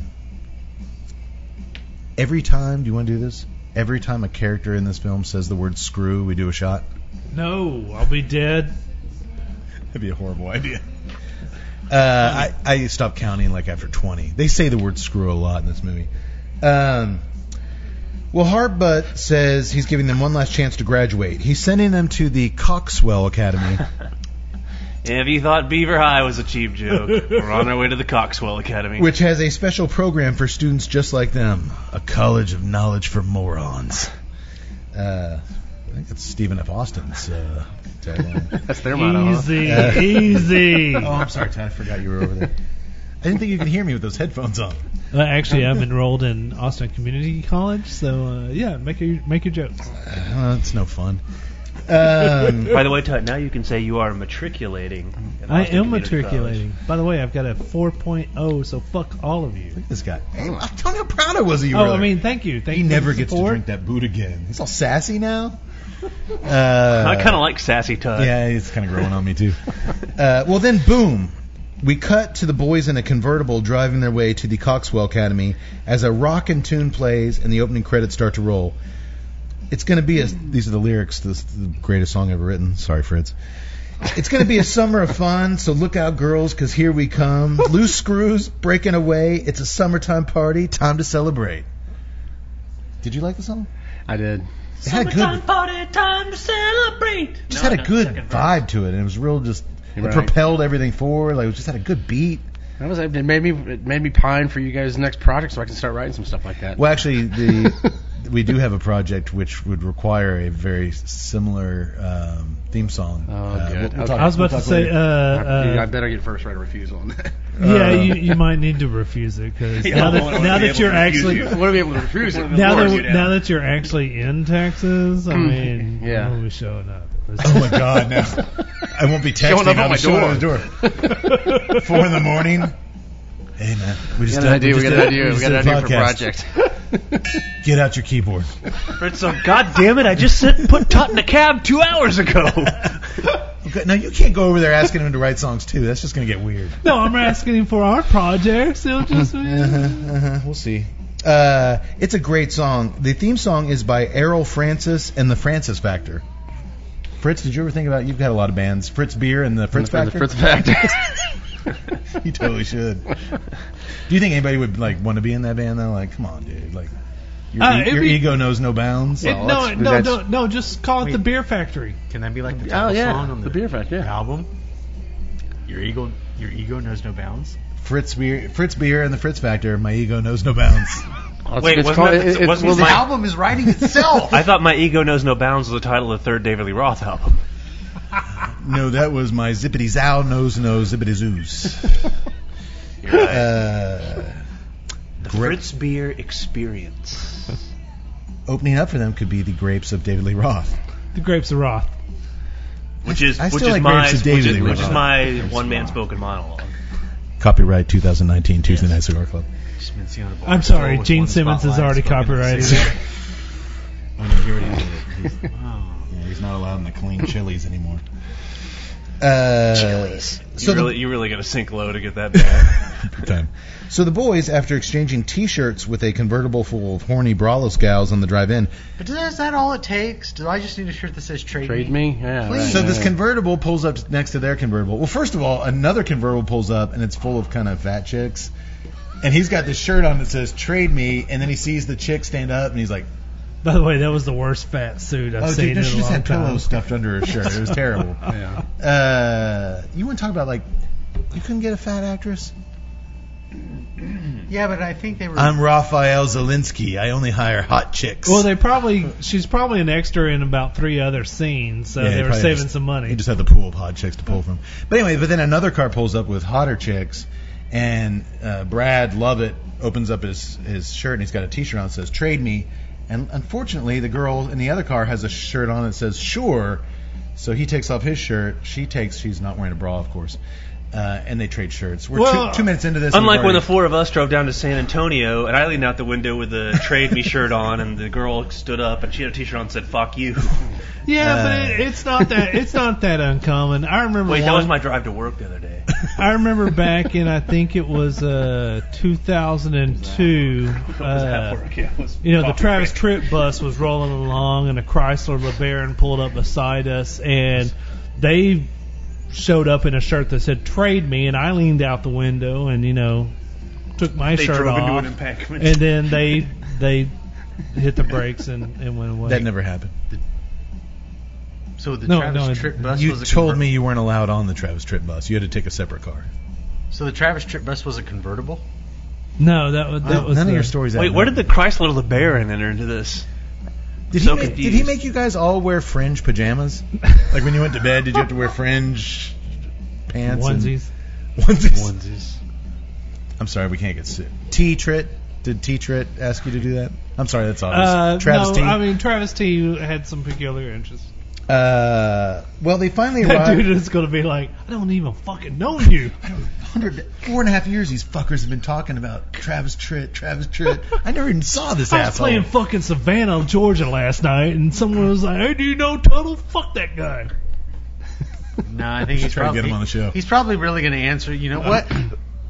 yeah, I can't remember much of that time. It was. It It was a blurry. dark period in my life uh, when Tuttle was with us. uh, well, they the boys finally arrive in the sleepy town of Wadsworth. Ah, Nah, Man, if there is an opportunity for a sexual innuendo to be used in this film, it uses It's it. used, yeah, yeah. Uh, they barge into the Coxwell Academy and are strutting around, shaking their hips to the Loose Screws theme song. Like they're actually, you feel like they can hear it. They can't hear it. The way they're like, I was sitting there watching, tap my toes, like it's a fucking good song. But it was weird because they were like moving to the music, like it Yeah. certainly it wasn't recorded till after. But yeah, man, it was. Um, I just thought it was a really awesome scene. They spot the incoming bus of students. Wouldn't it be funny if it was Todd on the Travis Tritt bus pulling in. uh, and Brad announces that it is their mission to locate and ravage as many women on that bus as possible. And they all choose to accept that mission. And that's why they're in summer school at the Coxwell Academy. But I really just want to ask the other question for Brad is where did he get those black jeans? I didn't notice the black jeans. They were as form fitting as possible. That was 80s clothing to the finest. I was just like, are you kidding me? He just squeezed himself was, into them. was Brad one who you found out some stuff on? Yes, uh, actor's name was Brian Genesee, and so because I remember seeing this on USA Up All Night, oh, and that was the problem. Is I was looking at him, I was like, "Am I remembering him from this movie, or did I see him elsewhere?" He's actually got uh, of the people that were in this movie. He actually has something of a resume uh, on done, IMDb. he's done four films. No, he, He was- actually he had a he he had a A career? he actually had a career. Um, and it looked like in the 2000s he was on like 140 or 150 episodes of The Bold and the Beautiful. So he got a soap opera gig. Oh, he was the bold. Uh, he wasn't the beautiful. Um, but Those uh, jeans were though. early 2000s. I was watching on Those jeans. on HBO, and there was a, a, sh- a sh- like a 25 minute short, and it w- wasn't like an after school special because on HBO it was something like it was called like Families in Crisis or Lifetime in Crisis or whatever, and it was called the Aaron Henry story, and why it's notable is it was something that came out in the early 90s, like 93, 94.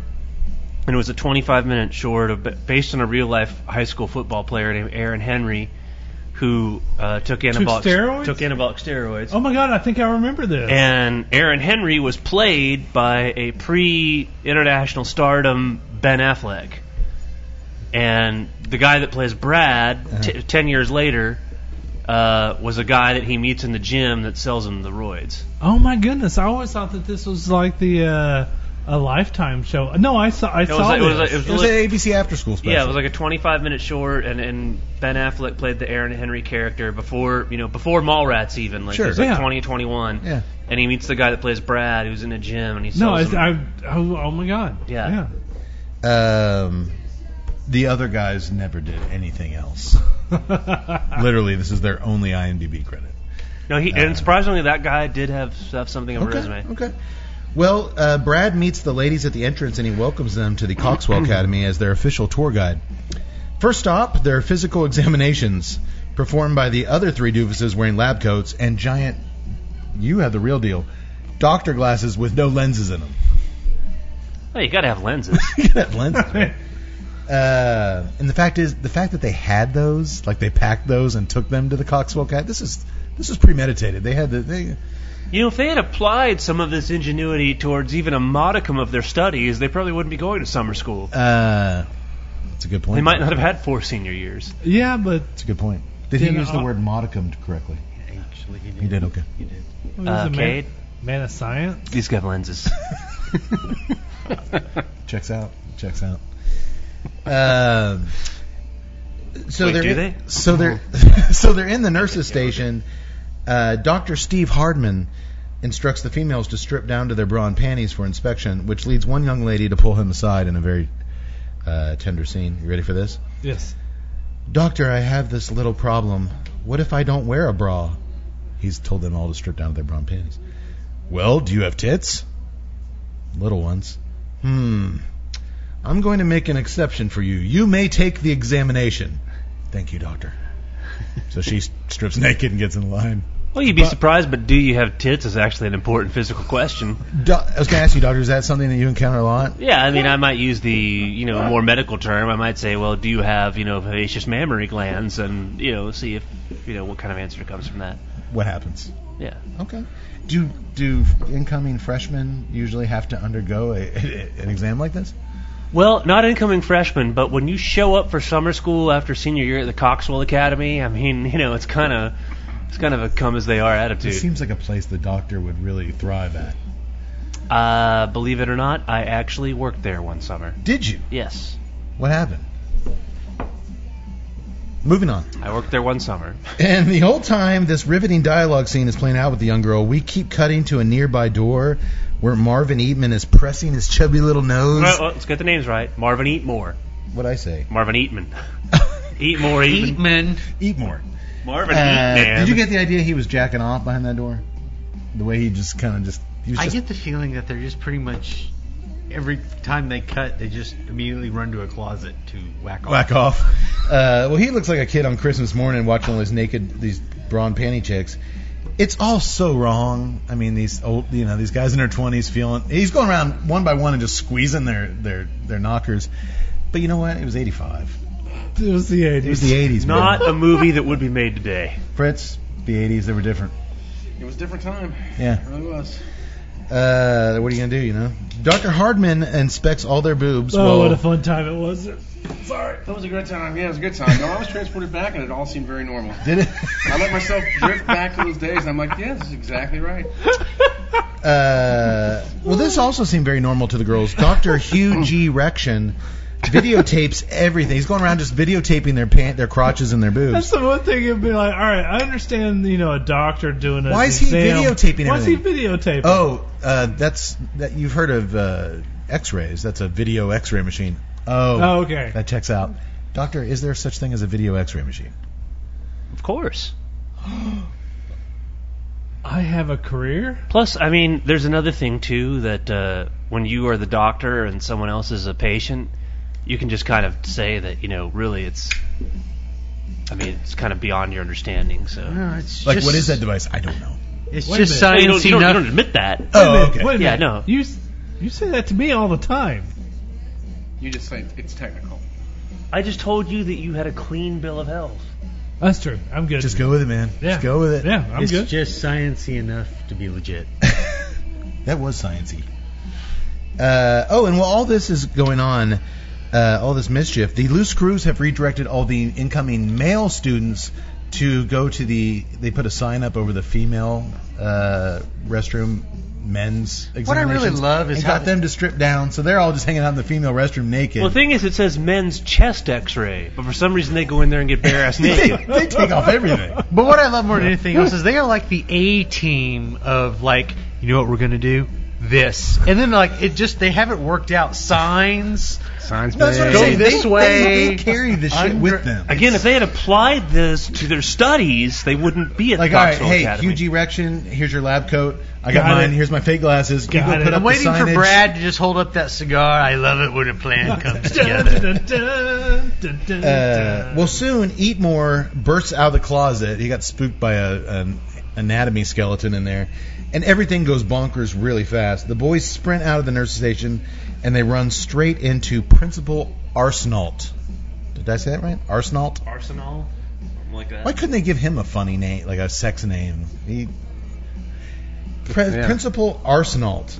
He orders them into his office, and just as he's about to read them the riot act, a new faculty member arrives. The stunning blonde beauty, Miss Mona Lott. Oh. Mona, last name Lott. And is she Oh, is a, that, vi- is that what she a that means? vixen? Oh, I didn't even catch that when I watched it. Oh, Is How- there how any odd. way I can be of assistance to you? He asks as she looks confused. She's staring at the faculty mailboxes in the secretary office. Um, yes, I believe you can. Can you show me my box, please? Why, certainly. It must have your name across the little slot. Uh, of course, the guys are just combination giggling and drooling on the bent, like listening to all this go down. She's very attractive. Of course, uh, Principal, but some of these slots are smaller than others, and I guess that's okay as long as my mail doesn't get bent in half when it's shoved in there. Come on, man. Uh, well, Principal Arsenault uh, finally finds her slot, and he tells her that he'd like to talk to her later about another position he'd like her to try out. At this point, they're just like, I wonder how One after the other. I just have to ask, how many rewrites do they have? Does it doesn't sound right? It doesn't flow well. Let's bring in David Mamet and see what we can get out of this. She assures him that any position under him would be just fine. And she asks him to tell any students while she looks at the loose screws and licks her lips that she'll be available for private French lessons in the evenings. I'm tutoring. It's funny you say that, Tut. Um, would you guys watch a movie called Loose Lots? I wouldn't. Is it a Vegas movie? Well- Yeah, it's a Vegas movie. Not That's a what I Vegas was thinking. movie. I'd go to the casino, I guess, but Loose Lots! Loose shots sliding away. No, you know, No, I'm not watching loose slots. Um, anywho, as soon as she exits the room, the principal loses his charm and tells these little squid brains that he'll overlook this little stunt. But if they try any more hijinks, he'll make them miserable. Hey, Tut, it is unanimous. You know what's even more, uh, what's even worse and more heartbreaking than horny teachers seducing their high school students? uh, Pluto being downgraded from a planet. even worse. That's right. Running out of tobacco special cigars made by the almighty Drew Estate. How's that for a Another segue? classic segue. Uh, the Time to same- start drawing some stuff. The same folks who brought you uh, Liga Pravada, Underground, Nika Rustica, and more. Your choice of either extra dark Connecticut broadleaf or natural Connecticut shade wrappers envelop. Oh, 100 episodes. You got it. Did he use that word right? Yes. Which is what I I pronounced said. it right. I've been saying envelope for did, like which is 20 what I episodes. said from the beginning. It was enveloped. But even I, I, I can't say the word envelope. So what I did was I wrote it and I phonetically I said E N dash V E L dash U P envelope. I hate every. I hate it. Which actually, just by me saying that, I completely ruined the whole. I got it right. I Yeah, you really enveloped that. a Sumatra binder and a He enveloped Nicara- it. Nicaraguan Criollo filler leaves. Before aging, the cigars are slowly, slowly infused with Nicaraguan estate grown coffee. The smoke is medium to full body, depending on the wrapper. Its rich tobacco flavors commingling with the unmistakable aroma of coffee and some sweetness. I'm a fan, and you will be too. Seek them out. I'm just saying, when I wake up about 2 p.m. tomorrow, that uh, tobacco and coffee is going to be very nice. It's a great cigar to go with coffee or just. It's a great morning smoke. I love the Connecticut shade. Uh, so go, yeah, go Or find you. mid-afternoon, whenever you come to. Go find you some tobacco specials. uh, speaking of cigars, boys, where we at here? I'm uh, uh, exactly at. Uh, I'm starting to approach the one third. I'm exactly where I was at the first third. You're not getting that boost in strength you're looking for, huh? Just Not leather, leather and spice. Pretty much. That's it, doctor. Same thing, but I, I appreciate the consistency. Yeah. Uh, hasn't really changed in tone, and I kind of thought it might heat up a little bit, but it's really still kind of the same. Okay. Same kind of little bit of very faint spice, but the same kind of vanilla bean and just great aroma, great construction, just very consistent throughout. Fritz. Well, I'm not a fan of when they get stronger. T- uh, uh, for me, so I like the fact that it's just it's at, th- at this point, it's uh, stayed the same. I will say this, doctor. You had mentioned Pretty much vanilla the same. earlier. I am getting a little bit of uh, vanilla note on the through the nose on the Kind retro of picked up head. just a tiny bit throughout. Uh, I'm still getting leather and earth on the draw, but I, I am getting a little bit of vanilla on that on the on the retro hail along with the, the, the pepper. Yeah, boy. Pepper has been consistent, at least on the retro hail, so that's nice. I'm enjoying that. I'm not really getting. I can't say anything about that, but I mean, it. f- I don't know. It, it feels like it's inched up a little bit in strength. This would have been a really good cigar to do. We did it one other time on the show, but a lot of cigar podcasts do it, where I give you the cigar without a band on it, so you don't know what brand it is.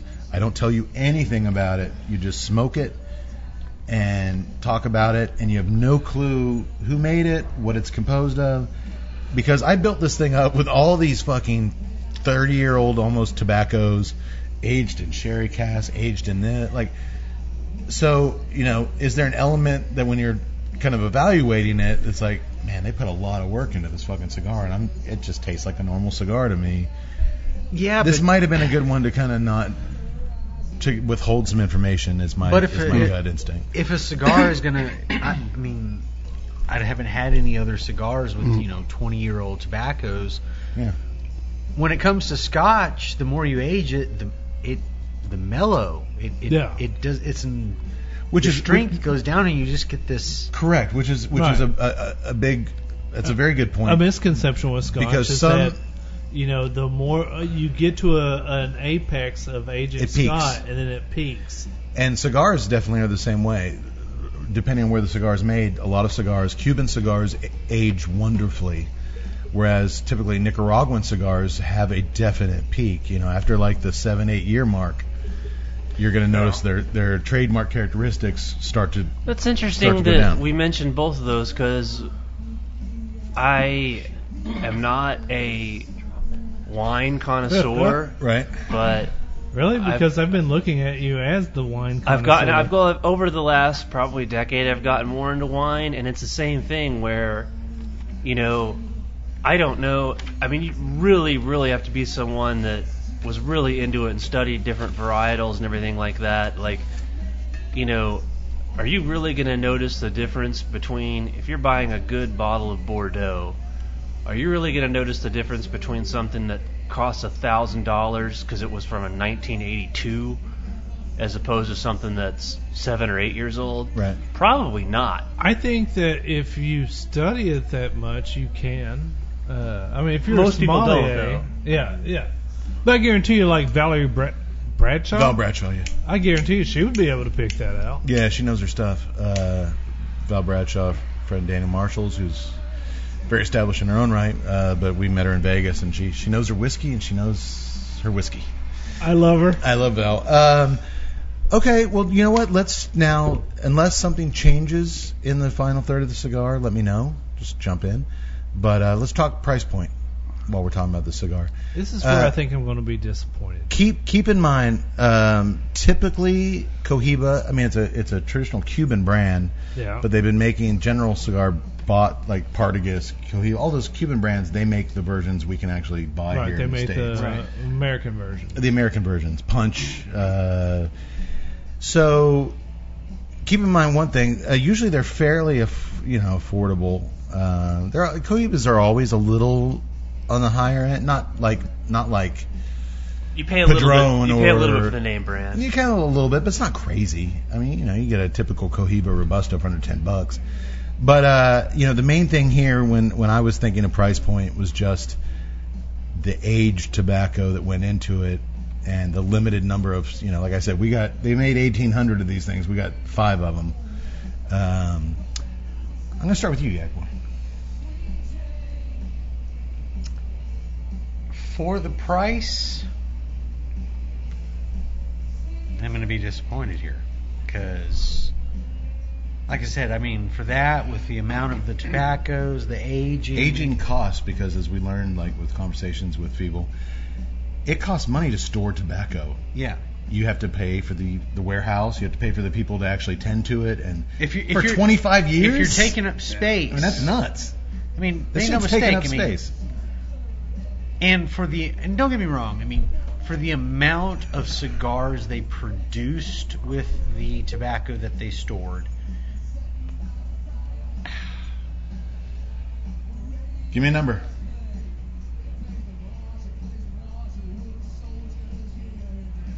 what I what I think it should cost. Dude, we've been doing this for 100 episodes. it's like we always do. What? Guess your price. Well, it is price slash value. So you're trying to think too. What did it cost, and then what? would well, I that's pay when for you're it? when you're rating it, you know the price at that point, and you're like, did the value that that give me get close to the price? This is just guessing what the fuck this cigar cost. You walk into a humidor. What does this bad boy cost?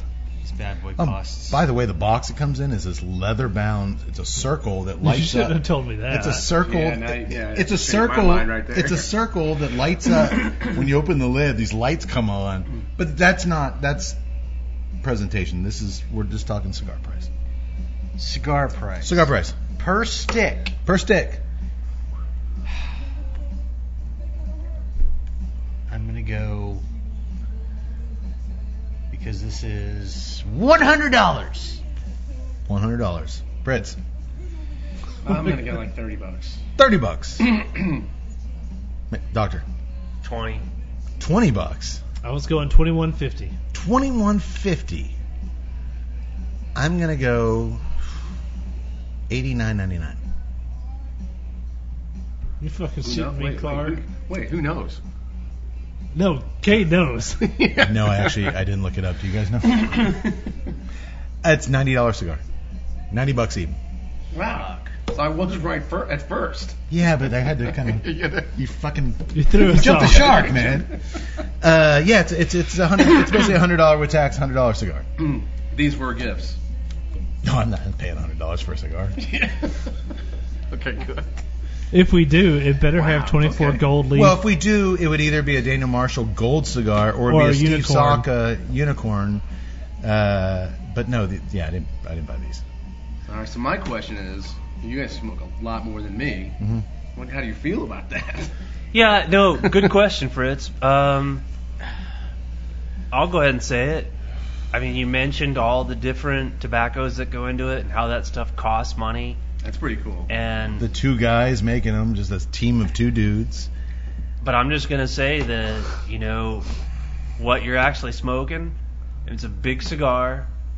It, it the value is it's going to take you a long time to smoke it. We're working at this for a while, but I realize that it's like anything else. Again, it's like a bottle of wine or even like an expensive shirt you might buy. Is a Vineyard Vines shirt with a little whale on it that you buy worth a hundred dollars? Probably not. Of course but you buy it for that. No. So is it you know, because then you wear that shirt to work and people think, oh, No. you've got class and money. No. Is it? Is it? But I, but I mean, for the value, No. for for for the value to me, Yeah. You know what? I'm I'm not paying ninety dollars for a fucking cigar. No. Oh, I'm never paying ninety. No. And so, No. if the echo machine to my left would cease and desist for a moment, um, Hey, he had a boot. he had a boot, and, and that's cool. And, and again, hold on. It processing nicely. processing nicely. Uh, you know what, man? All that stuff that you said about I I As, get why a- as kind of a tobacco nerd, I love hearing. I that. get why it costs that much. Sure. And I I I'm prefacing it like I am because I'm saying it's a good cigar, but fine cigar. I'm sorry, it's not worth ninety dollars. Not even close. You know what it reminds me In of? value standpoint, You're a, you're a baseball guy, Doc. yes. Remember those years where like the Yankees would bring in every hot free agent, like Giambi and like all those dudes. They still mostly do, but yeah. But remember, but they wouldn't. But they wouldn't win. Right. They'd get the hottest pitcher on It's the kind of like market. the Washington Redskins. they'd get they get it was back in the steroid era. They get all these kind of muscle bound dudes. They were winning then. no, it's like the Washington Redskins. They would get all the big. That's name- actually maybe a little bit better. They get the Redskins would bring in the hottest free agents. You know the the the 300 pound defensive nose tackle. They'd give him like a billion dollars, and then he'd you know just Not get do anything. fatter and not do anything. You collect these all these amazing elements, and then you don't produce amazing results. You don't win the World Series. You don't win the Super Bowl. You don't even make the playoffs. And it's like, dude, you had all these, you know, or like a basketball thing. You know, you bring in these players, these players, and then they just don't gel the right way. They don't go together the right way, and they don't. At the end result, isn't at all what you kind of. I kind of get that with a cigar. I appreciate the effort. I appreciate the, the, the time and the craftsmanship of it. It's a beautifully burning, constructed cigar. I have been talking so much. I haven't had to relight this thing once. Correct. It's it's it's beautifully constructed. It smells great. But honestly, I can get leather earth with some spice on the nose for four bucks. Several I like- years ago, I got a good Christmas bonus, and I decided because I had not bought it before, I was going to go to the liquor store and buy a bottle of Dom Perignon. So I bought a bottle of it. It was $140. I took it home. It was delicious. It was fantastic. Is a bottle of booze worth $140, even to an accomplished lifelong drinker such as myself? Yeah. It's really good. Have I bought it in the three years since then? No. Right. Are, are I mean, We've are you had- going to notice the difference between that and a forty dollar bottle of champagne? Absolutely, you are. We've had some things to where, like uh, on our birthdays, Cody and his brother Ryan, they'll select some scotch, and they've wowed us with some scotch. I mean, Sure. it's just been amazing. But all those bottles cost less than one of these cigars. But when always. Not always. not, But, al- not Nancy, always. This is, this is where I, I I'll, I'll say this much: I appreciate, I greatly appreciate the effort that they're trying to put forward here because it is something different. I mean, I can't think of another time when someone said, you know, this cigar has twenty-year-old tobacco. Yeah, 20 year old tobacco, yeah. So true. but it and if if no one is doing that it is something different then you're really sort of you know in uncharted territory i don't want them necessarily to be dissuaded i right, want, them, all right, I, want here's- them, I here's- want them to do more with a with longer aged tobaccos Here- but you I have to- understand why it costs that much, but it's not that value. Here's the way, here's the way I look at it. But I- I, I I, mean- d- I don't have a lot of other ninety dollar cigars to compare it to, so that's an interesting. Uh, note. with tax a hundred, that's why it works into tonight's show. Uh, I, I think Loose I, screws, breaking the way. I Smoking think ninety dollar cigars all day. Oh, all fucking day. I I've think had- It's great. I think it's great doing loose the movie Loose Screws, smoking a hundred dollar cigar. kind of dichotomy in taste there. I've had I've had It a makes fif- sense for us. I've had a fifty dollar Behinky, and then that's the closest thing that I compare it to. What's I that can't a co- euphemism for? I can't compare it to How much the I owe- uh, gold order a wrap $50 Daniel Behinky. Marshall. I can't compare it to the unicorn because I haven't I haven't Is that smoked where your eyes those are yet. closed? Sure. The problem is, is that I know that I can go with uh, Wonderlust from Romocraft. I can go with the Sakas, the Nakatamales, the Mikaritas. Uh, even you remember when we first smoked the Opus X before they jacked with their fucking formulas, and that first Opus X that we smoked Wonderful. was just like What was that? Thirty bucks? Third forty? it was like 23, 24. Oh, that was a great cigar. And at that time, I was like, "This is a twenty-five dollar cigar," and it was just the, that first Worth- edition worth Opus X every was puff. just, oh my god! About a year later, he tried to recreate that. We're celebrating something else. He went out and bought the exact same Opus X And it was just Arturo Fuente cigar, not good. and we all looked at each other like, "Is this really the same cigar?" They're like, and it, I think the price had gone up. It was like thirty bucks then, and, And it, it didn't wasn't. taste anything like. And, Well, I and mean, that- so that- you're- that- you're that talking does about- change, right? So you're talking Well, about this was You're talking like, like wine vintages, like no, no, no. like- but this was like the you know they put those out every year. So I mean, this was like just the same incarnation, just. You know, like it was like a like a beer off the shelf. Like this was just Yeah, but when they talk about a certain wine, they'll say like, well, yeah, Well, there- but, the there- ni- but the '92 was the one. It was the year. well, there, there's differences like uh, of course there- crops are there's- ch- crops there's- are different, tobacco well, changes. Well, in in wine, there's differences. There's the brand label that's pretty much consistent, and then there's the vintage, and the vintage is the one that's going to fluctuate between the years. Uh, cigars don't really have vintages unless they just absolutely do the select model. So if if you're getting like an Opus X, you're not getting an Opus X vintage '92 versus an Opus X vintage '93. Should be the same. It should be the same, and this was like totally Or close fucking to it. different. Or close But to even then, you're talking about a cigar that was so wonderful, but at a twenty-five dollar price point versus this cigar at a ninety. I, I respect everything about it. I respect the construction. I, I'm I'm knowledgeable enough in the maintaining of tobacco to know how much of a craft that is. But at the same time, Yeah, and that's why I asked because I'm like, I, I, and you guys smoke a Oh, lot more than I do. So like at 90 bucks, I mean, you, there's probably you have probably a lot more favorites than this. I'm just saying that fifty dollar Bahinki, the Cohiba Bahinki, which was right around fifty dollars. Bahiki. That, that was a that was a Cuban vintage. Uh, I prefer it when he says binky. Binky. Uh, Bahiki. I the, I still uh, don't know what the Bahinki There's, is. there's no end. The, there he- Modelo? the hiki. that Opus X was just shy of taking a hit from a fucking marijuana stick. It was really, really freaking good. This, I mean, like you said, if you want leather and spice on the nose, I mean, Southern Draw and their Perfecto will give you something like this for 13 bucks, and it's freaking awesome. Yeah, okay, yeah, all right. Well, I uh, I honestly couldn't find any other fucking reason or show to. Obviously, the choice would be to do a James Bond movie, the Spectre cigar, but I really don't want to take notes on a three-hour fucking James Bond movie. Uh, it took me seven hours to get through Loose Screws. I'm not watching fucking James Bond. And scene- by the way, we're only through the opening scene. And I still have yet to watch a James Bond movie where I understood what the hell was going on. Like, I don't know what the bad guys are up to. I don't. They're fun. I love them, but I, I think it was Spectre where that hot chick shaved him, and like I'm like I want a straight razor now. uh, That's about it. wasn't uh, Donald Pleasance the head of Spectre? Yes. Yeah, he was, the original. Okay.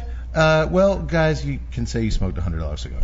Yeah, I know, and that's great actually. I, I- I'm kind of I- happy about that. And- When and- Fr- and- when and Fritz a when Fritz was way- like he didn't know if he'd be able to come, I just kind of went without giving anything. I was like, you might want to try to. Are you? Because I feel kind of like ashamed. I'm like, well, uh, is my white privilege showing that I'm smoking a hundred dollar Uh, cigar? Here he goes with the white privilege. I don't know what they're teaching you over at ACC, but uh, Sounds to me like the liberal hippies that run Austin Community Tut, College. you've been feeding us this liberal horse shit for four and a half years. Cade, you ignorant slut. um, dude, we didn't pay a hundred bucks. They're free.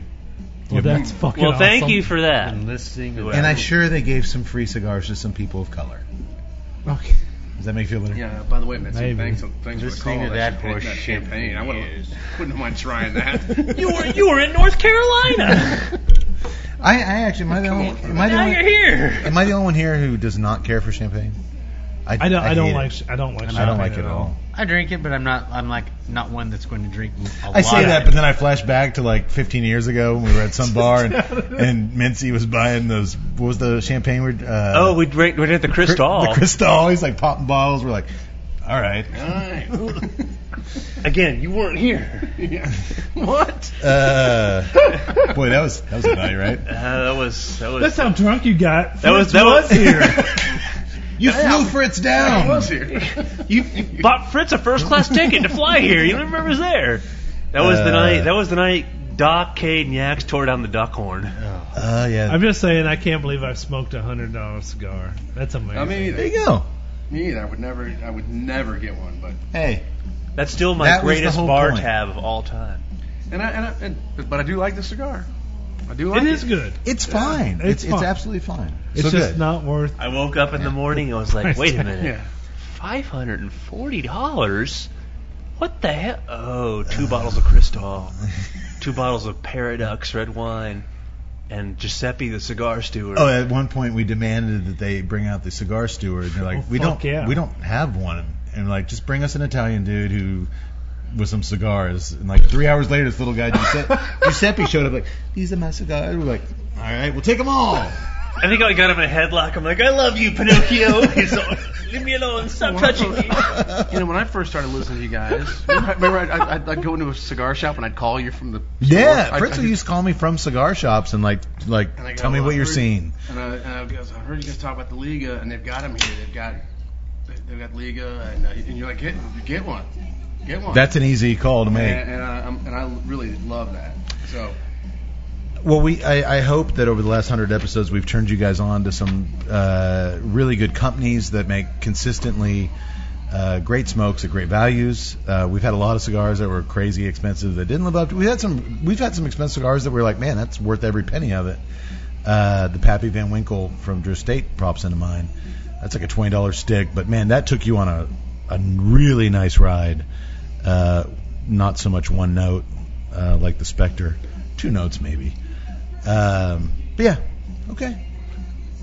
Well, if you get anything out of that last tiny portion of the cigar, if it just wows you, oh, what, that'd be I think- Oh weird. Like all of a sudden he's like, "Holy shit, God." marshmallows! I'm getting baked potato. I think that's one thing Burn that my I do fingers. At that appreciate. moment, it was- It's awesome."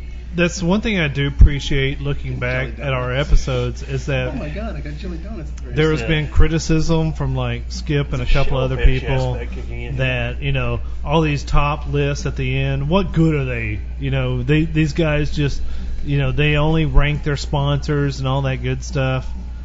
I can't tell you how many Lacrims I've bought. I can't tell you how many Southern Draws I've bought. I can't tell you how many freaking Nakatamales I've bought. You know, th- i- if we rank it and if we enjoy it, There's a good chance we're gonna keep there's a smoking good- it. Yeah, I mean, absolutely. Uh, if I can get my grubby little hands on it, I'm Yeah. gonna smoke it. Yeah. Uh, it just, I don't know. I mean, it's a good thing we didn't like these. Well, first of all, my wife would kill Why me if I can't Why liked can't we make these. our mortgage payment mortgage payment this month? know. I bought a box of these. Specters. Sorry, they're so good. I mean, you've been eating these dollar ninety nine burgers at Fritz's place. We should have plenty. We should be flush with disposable cash. Yeah, I, mean, I bought two boxes. Of, I, I, I bought I've five. had I've had 200 burgers this week. Okay. Well, um, yeah, I, I I think we've said all that needs to be said about the Spectre, unless you guys get something new. So back to loose screws. Loose screws breaking away. As the girls get settled into their dorm rooms, the boys start unpacking their shit. Eatmore complains, "This is a concentration camp," and Steve Hardmore, Hardman, Hardman. uh, demands that Brad reveal all the luscious babes that he promised them. What the hell, man? They've been here like 10 minutes. They already saw all those boobs in the nurse's station.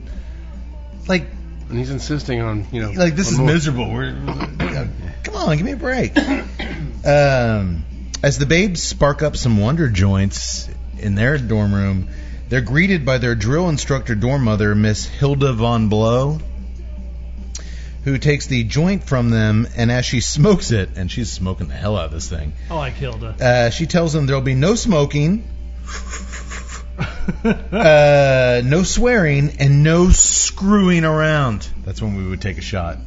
That's like the tenth time they said screwing. For, uh, Yaks, we've featured enough of these films over the last four and a half years to know that these gals ain't going to be following Miss Von Blow's rules. Am I right? Not for a single minute. You Of course, bet. Miss Von Blow doesn't seem like she's too into the rules after smoking Well, that after fatty that joint, Bugatti. she's toast, man. She like collapses under one of the bed. Uh, well, she quickly gets baked and basically says, you know, do whatever the hell you want. She, she's out of it. After a brief montage of the boys studying in class, which is basically Eatmore just drawing naked chicks in his notebook, uh, we join the loose screws at the beach where Brad proposes a point system. All right, guys, a little bit of math, but bear with me. Ten points for every babe they score, five for an almost score, two for a look see, and a cool 100 points for banging Miss Mona Lott herself. And speaking of Miss Mona Lott, we join the crew in her French class where she's instructing the class that they must follow, they must all roll their R's when speaking French. It must come from deep from deep down in your throat. You must relax the throat muscles and a well lubricated throat is essential. Like we get it, Mona. We- or we get it, screenwriter. Uh, You've already hit us over the head with 20,000 sexual jokes. Uh, did any of you boys ever take French? Like in high school? Yes. or anything? We. I took French. You did? We. And I was kind of hot for my French teacher too. Yeah. How could you not be? I guess. Uh, I had a really cute Spanish teacher in high school. My French teacher was a lesbian, but you know she was nice. Yaks and I took German. Ah, yeah. Yeah. This is a good.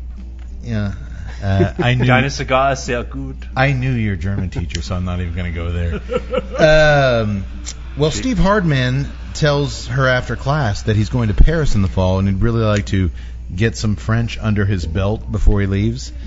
In fact, he'd like to get it under his belt that evening, and she's all on board. Wee wee.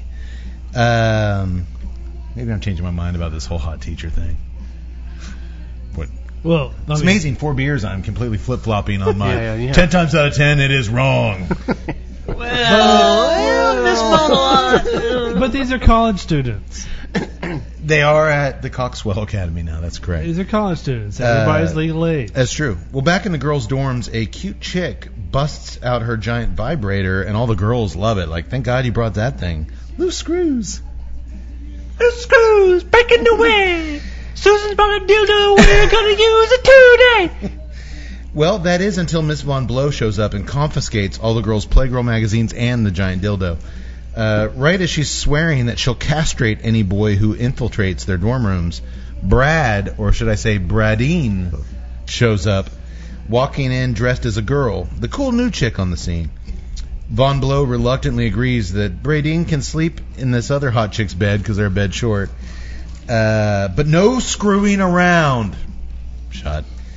Uh, meanwhile, Eatmore is walking down Bush Avenue. you think the guy's like, where can I fit this in? What are we going to name this place? We've already got Wadsworth Street. Bush Avenue.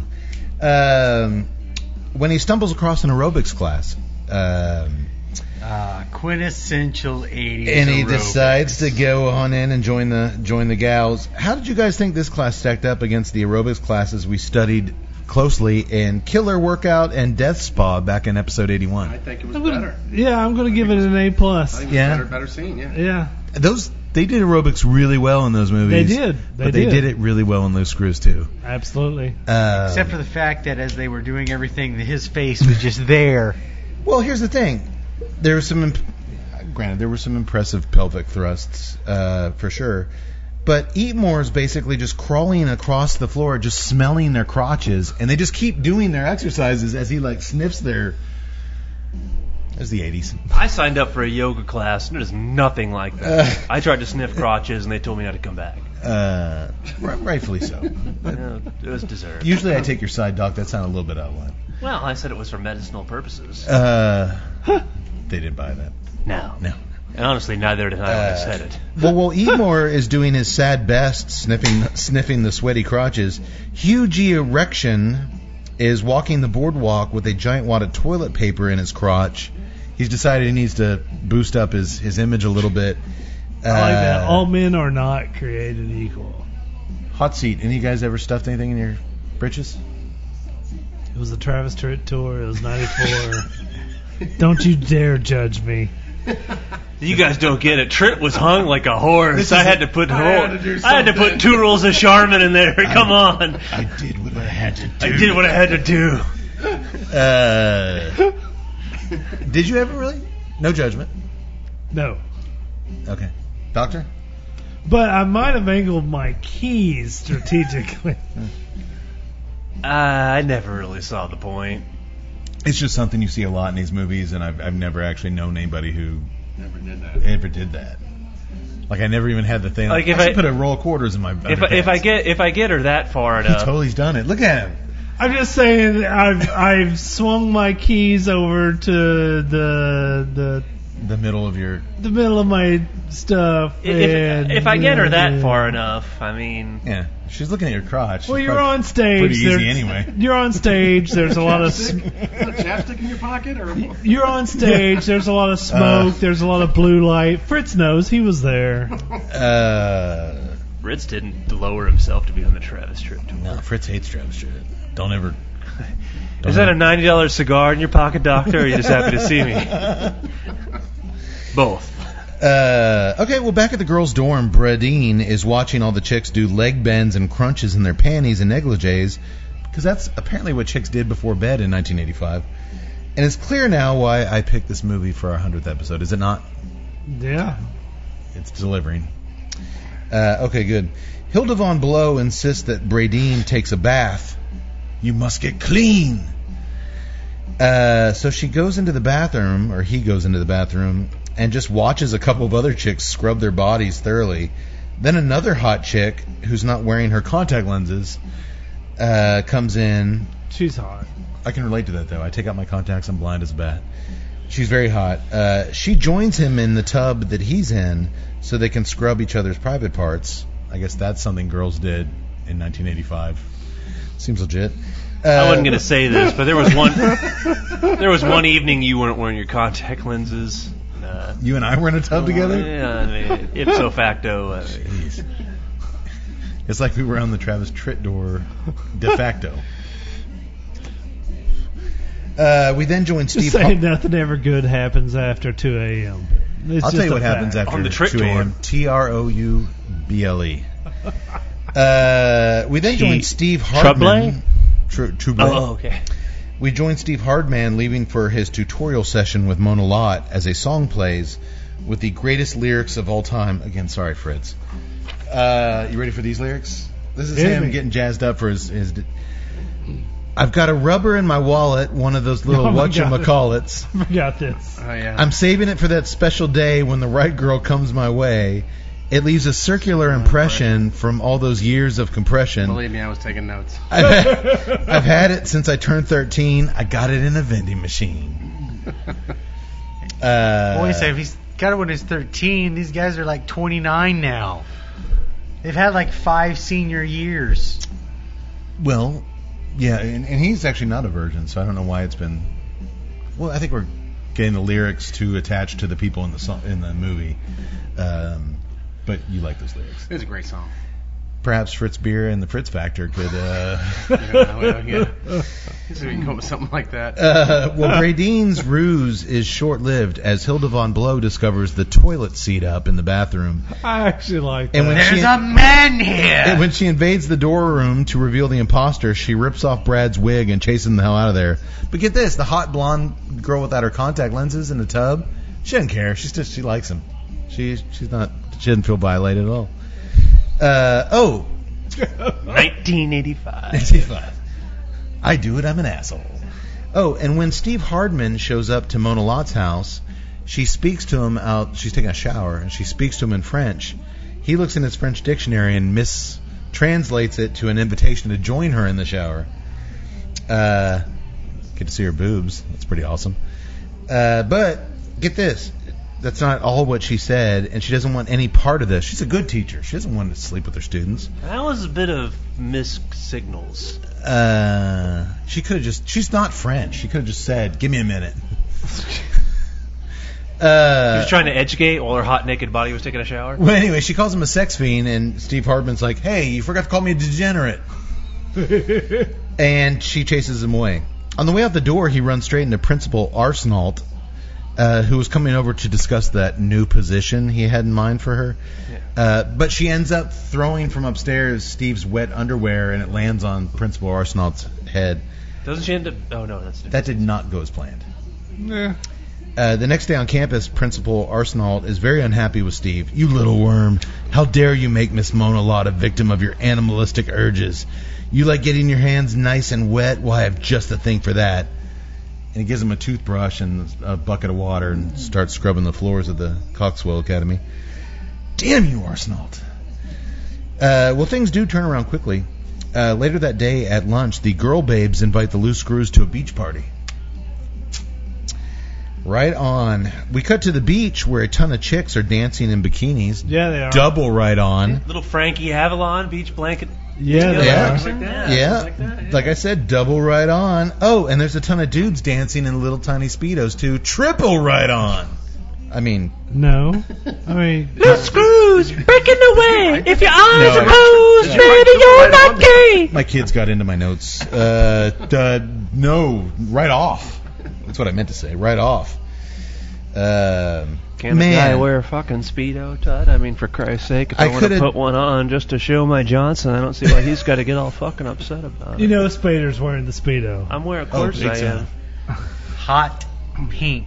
speedo. And it wouldn't look out of place at all because he would still be wearing. I think there was a that time linen period sport there coat. again in the 80s where 84, 85 or so where it was acceptable for a male to wear a speedo. Oh yeah, absolutely. Well, obviously, did you see this party? And they, those girls weren't like, the fuck's he thinking? No, that you're a weirdo if you didn't have a speedo. Again, when I'm watching The Bachelorette and I see John Paul Jones with his speedo, I think that it's you know appropriate in today's age. I'd like them to come back as well. Cody agrees with me. What little of my soul remains just slowly as shrinks. as Well, hear I those could have done words. without so many speedo close-ups, but regardless, it's a fucking party and everybody's having fun. Even Eatmore's grinding up on some chicks, man. They're Hell having a Oh, yeah. fucking blast. There's so much synchronized. We've had a lot of beach movies on our show over the last hundred episodes. I've never seen a beach party with this much synchronized dancing. Yeah, yeah, yeah. The song playing is called "Let's Do the Screw." I actually or- just think this yeah, do the bishop screw or something Do like the that. right. screw. I actually just think this bishop song kicking in does it. The- Breaking rocks in the hot sun. Sorry, Prince. I had to bastardize it. I just think I just think that had to come in. dude, the song "Let's Do the Screw," and dude, they're all like clapping in unison, and like it's a pretty impressive little song and dance number. The forbidden Um, dance. the forbidden dance. Episode seventy-five, Beach Bays from Beyond, uh, which is our second uh, highest Yeah, watched. they had like a huge little. we thing there. well they but uh, we're talking about hundred episodes. That is our second highest watched episode on YouTube. You know how many people have watched our Beach Bays from Beyond episode? I don't know. Fifteen thousand people. Fifteen thousand people. Do you know what our highest watched episode on YouTube is? What is uh forty-seven meters? That fucking shark movie, 47 years down. You know how many people have watched that on YouTube? Oh, you're shitting me, really? Almost 50,000 views. Man. Yeah. Spent like 15 years making feature films. Maybe a couple hundred people watched it.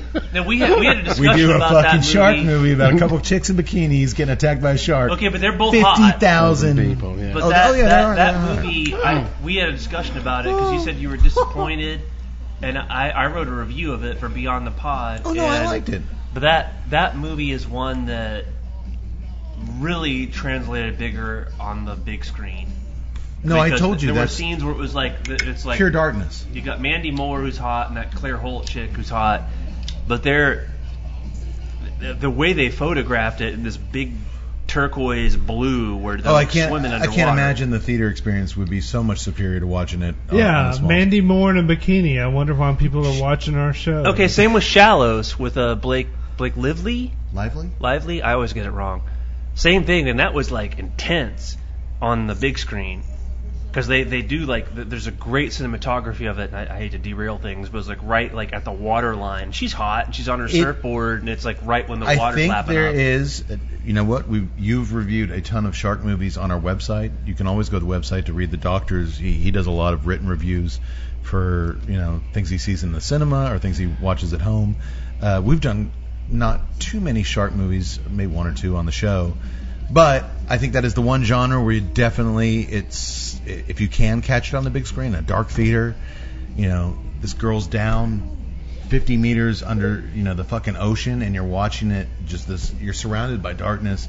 Of course that that feels more immersive than watching it on a computer screen. Yeah, And I'm- it's- I'm all in on the sequel with Stallone's daughter. Oh yeah. It's kind of like Said that last um, time. it's Yeah. kind of it's oh yeah yeah. It's kinda like- which is weird because it's his daughter. it's kind of like watching a space Oh, no. mo- a space movie. When you're talking about the expanse of the ocean or the expanse of space, you need that big, huge. freaking 2001 should be screen. watched on a movie screen, Yeah. not on a fucking phone. Right.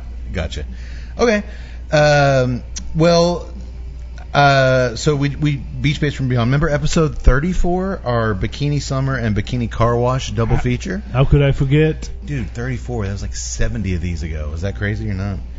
Or episode 43, South Beach Academy. None of them had a party like this on the beach. No. Uh, Man, the only one that I could. I was gonna say, remember all those movies, boys? Because I don't. the Uh, only one that I could even think of is Beach Babes from Beyond, and Hold it on, hold wasn't on. like this. Yeah, you're good. Yeah. And it Doc- was uh, Doctor every 10 minutes.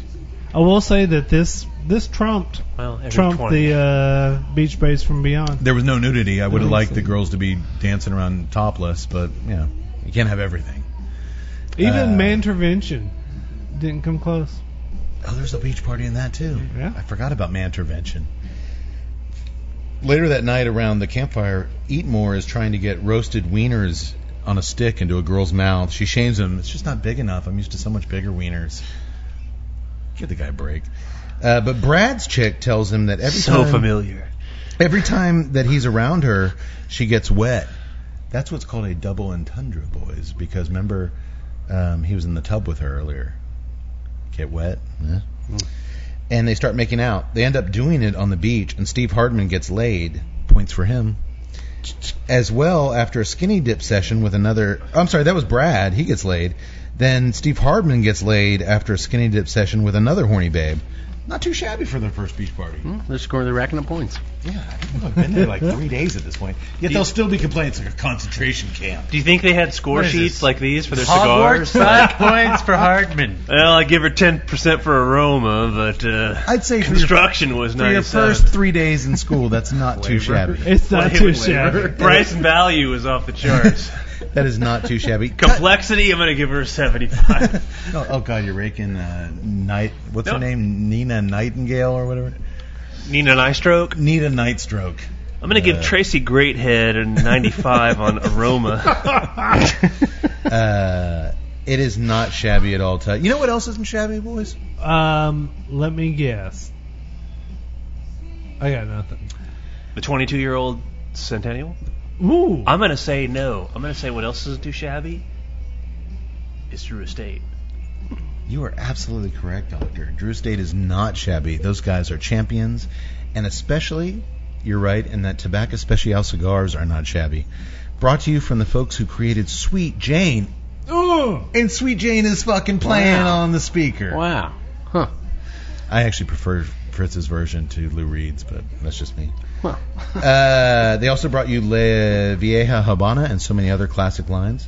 Available in your choice of either extra dark Connecticut broadleaf or natural Connecticut shade wrappers, they envelop a Sumatra binder and Nicaraguan Criollo filler leaves. Before aging, the cigars are slowly, slowly infused with Nicaraguan estate grown coffee. The smoke is medium to full bodied, depending on the wrapper. Its rich tobacco flavors commingling with the unmistakable aroma of coffee and a little bit of sweetness. A perfect early morning or after dinner smoke. And if you don't believe me, go fuck yourself. No, I'm just kidding. Go try one for yourself. How's that? You know, what, Uh, honestly though, you bring up a point, and again, we risk it after several beers derailing. But what I love about Fritz's cover of the song is that this is really kind of an original bent that you have on it because the uh, people always talk about Velvet Underground, and all right, there, there's some great music in the old Velvet Underground. But the initial Sweet Jane song that they do as a Wasn't very- band wasn't very good. is not very Not good. very good, right. Then when Lou Lou does it- his own version later when he breaks from the band, Yeah, he put out an album. oh, God, what was the name of that thing? Some robot or alien or something. And he he did one that was just with his record company where what was it called Metal Machine Music. He did one in the 70s. He was under he owed them an album and he just did like a bunch of fucking noises. Static and stuff. But th th uh, then the original song is not very good. Then he kind of when he when he broke off on his own, he did a version that was closer to this. Mm-hmm. yeah, but I always found his Like version rock and roll animal, very the rock and roll animal version. Right. Rock and roll animal. That's the one I was thinking of. Uh, yeah, but it was very uh, monotone and kind of yeah, well, that's sludging along. It's kind of like and, style. and and yeah, I you know we're not just saying this because you're here. I mean, you, you you breathe fucking life into a, a kind of a stale, boring song. Yeah. Well, you- it needs to be kicked up a little bit. You're right. It does. You're right. And and well, and Lou is monotone is kind of his thing. Yeah. Um, and it, you know, and it's all right. I tell It's- Fritz, this, it's- it's a Fritz and cool I've thing. had a lot of conversation over the years where I'm like, dude, just tell me. Like, I'll just bring up like, come on, man, give me one reason why Elvis Costello isn't a total joke. Like everyone talks about Elvis Costello, he's the most brilliant Oh, that's right. lyric. You know, like oh Elvis Costello. I'm like, dude, he's terrible. Like every, I can't listen to this. Uh, he's song. he's he's an older version of hipster. Like that's like the some of some of the Oh, I hipster. rem- I think- No, mean, some of the hipster novelists I like, like Brady Snellis, Jay McInerney. They're like, oh, I love Elvis Costello. It's like, man, Like, do you really? Oh, no, I mean, like- like, I are mean, you like- really sitting at home listening to this? Like, this is good? Because I don't think it is. Yeah, I'm like, and I, I remember that conversation. And I- then I'm but like, we've had a Cage, lot I'm of like, that. this, that, take a breath and, now. And Yak I'm gonna Boy- tell you why. Yak Boy, you and I have had some conversations when there was live music here at the pub and uh, O'Brien's Irish Pub in downtown historic Temple, Texas, where I would throw something out there like, you know what? Everybody talks about how great Bob Dylan is, and if you pulled that musician sitting over there with his guitar playing and said, you know, what do you think about Bob Dylan? He'd be like, oh man, the guy's just a genius. And I'd be like, all right, name me five Bob Dylan songs. And I guarantee you that fucker couldn't name five Bob Dylan songs. Oh, on the Watchtower. Uh, I just think I just think these certain people have elevated for some reason. Whether it's Rolling Stone magazine liked them and and continued to like give them great reviews and, and interviews, or whatever. But dude, show me somebody who's a hardcore fucking Elvis Costello. thing is, uh, you can you can uh, whether it's with movies or music. I mean, It you can apply- you can trade on past success for a long time. Well, no, well, not only that, but Elvis- you, you Elvis capture you Costello cap- definitely has Yeah. at this point. you capture a bit of lightning at a bottle. Uh, you know, Costello was performing at a time where not a lot of, the detectives. Okay, Not- terrible. yeah, but he was different. Watching the detectives was different than a lot of the mainstream music that was going on at that time. Yeah, yeah, yeah. I mean, that's the reason why if you turn on to serious um first wave and the Modelo. first wave of alternative, that's why Costello is there. He was an alternative to the mainstream that was going on at the time. There's a reason why he's not mainstream. There's a reason why you can't name all these songs from Costello because he was an alt performer. yeah, I, I and I, I don't want to get off the, the rails here too much. Oh, we've gone there. I agree. With But you. but I, I just I, agree with you, Todd. I just there's so many people that and and I I go to music, but doctors rightfully so. There's so many people in movies too, you know, filmmakers that it's like, oh, you know, Jim Jarmusch, like it's just the most brilliant. Art. It's like n- no, it's really not. The guy and Ghost Dog was pretty cool. Yeah, like you did one or two good things, and then that- that's that gives you like 30 or 40 years of just trading on. If you that. hit at the right time and the right crowd and you impress the right critics, Well, see, I actually they can coast you s- I to, actually to a think, level. Uh, I that- actually think that Bruce Springsteen is very similar. Bruce Springsteen was huge on the East Coast. He was huge in a time where uh, there was very few mediums for music. Mincy's It's- about, Mincy's it's- doctor's about to punch you out. it's not it's not like today's environment where if you got GarageBand on your iTunes, you can put put your out finger in a, put a, Dude, a you're sitting next song to out. you're sitting next to one of the biggest Springsteen fans I've ever. I'm just saying, you take Springsteen out of the East Coast. He was a horrible singer. He was a good lyricist, and that was about it. But he captured the imagination of a generation along one demographic of America, but mainstream music picked up on that, propelled it as like this great sense of music, and he became a legend from it. And I respect Springsteen. I'm not saying that he was great. I'm saying that he is a bit overrated.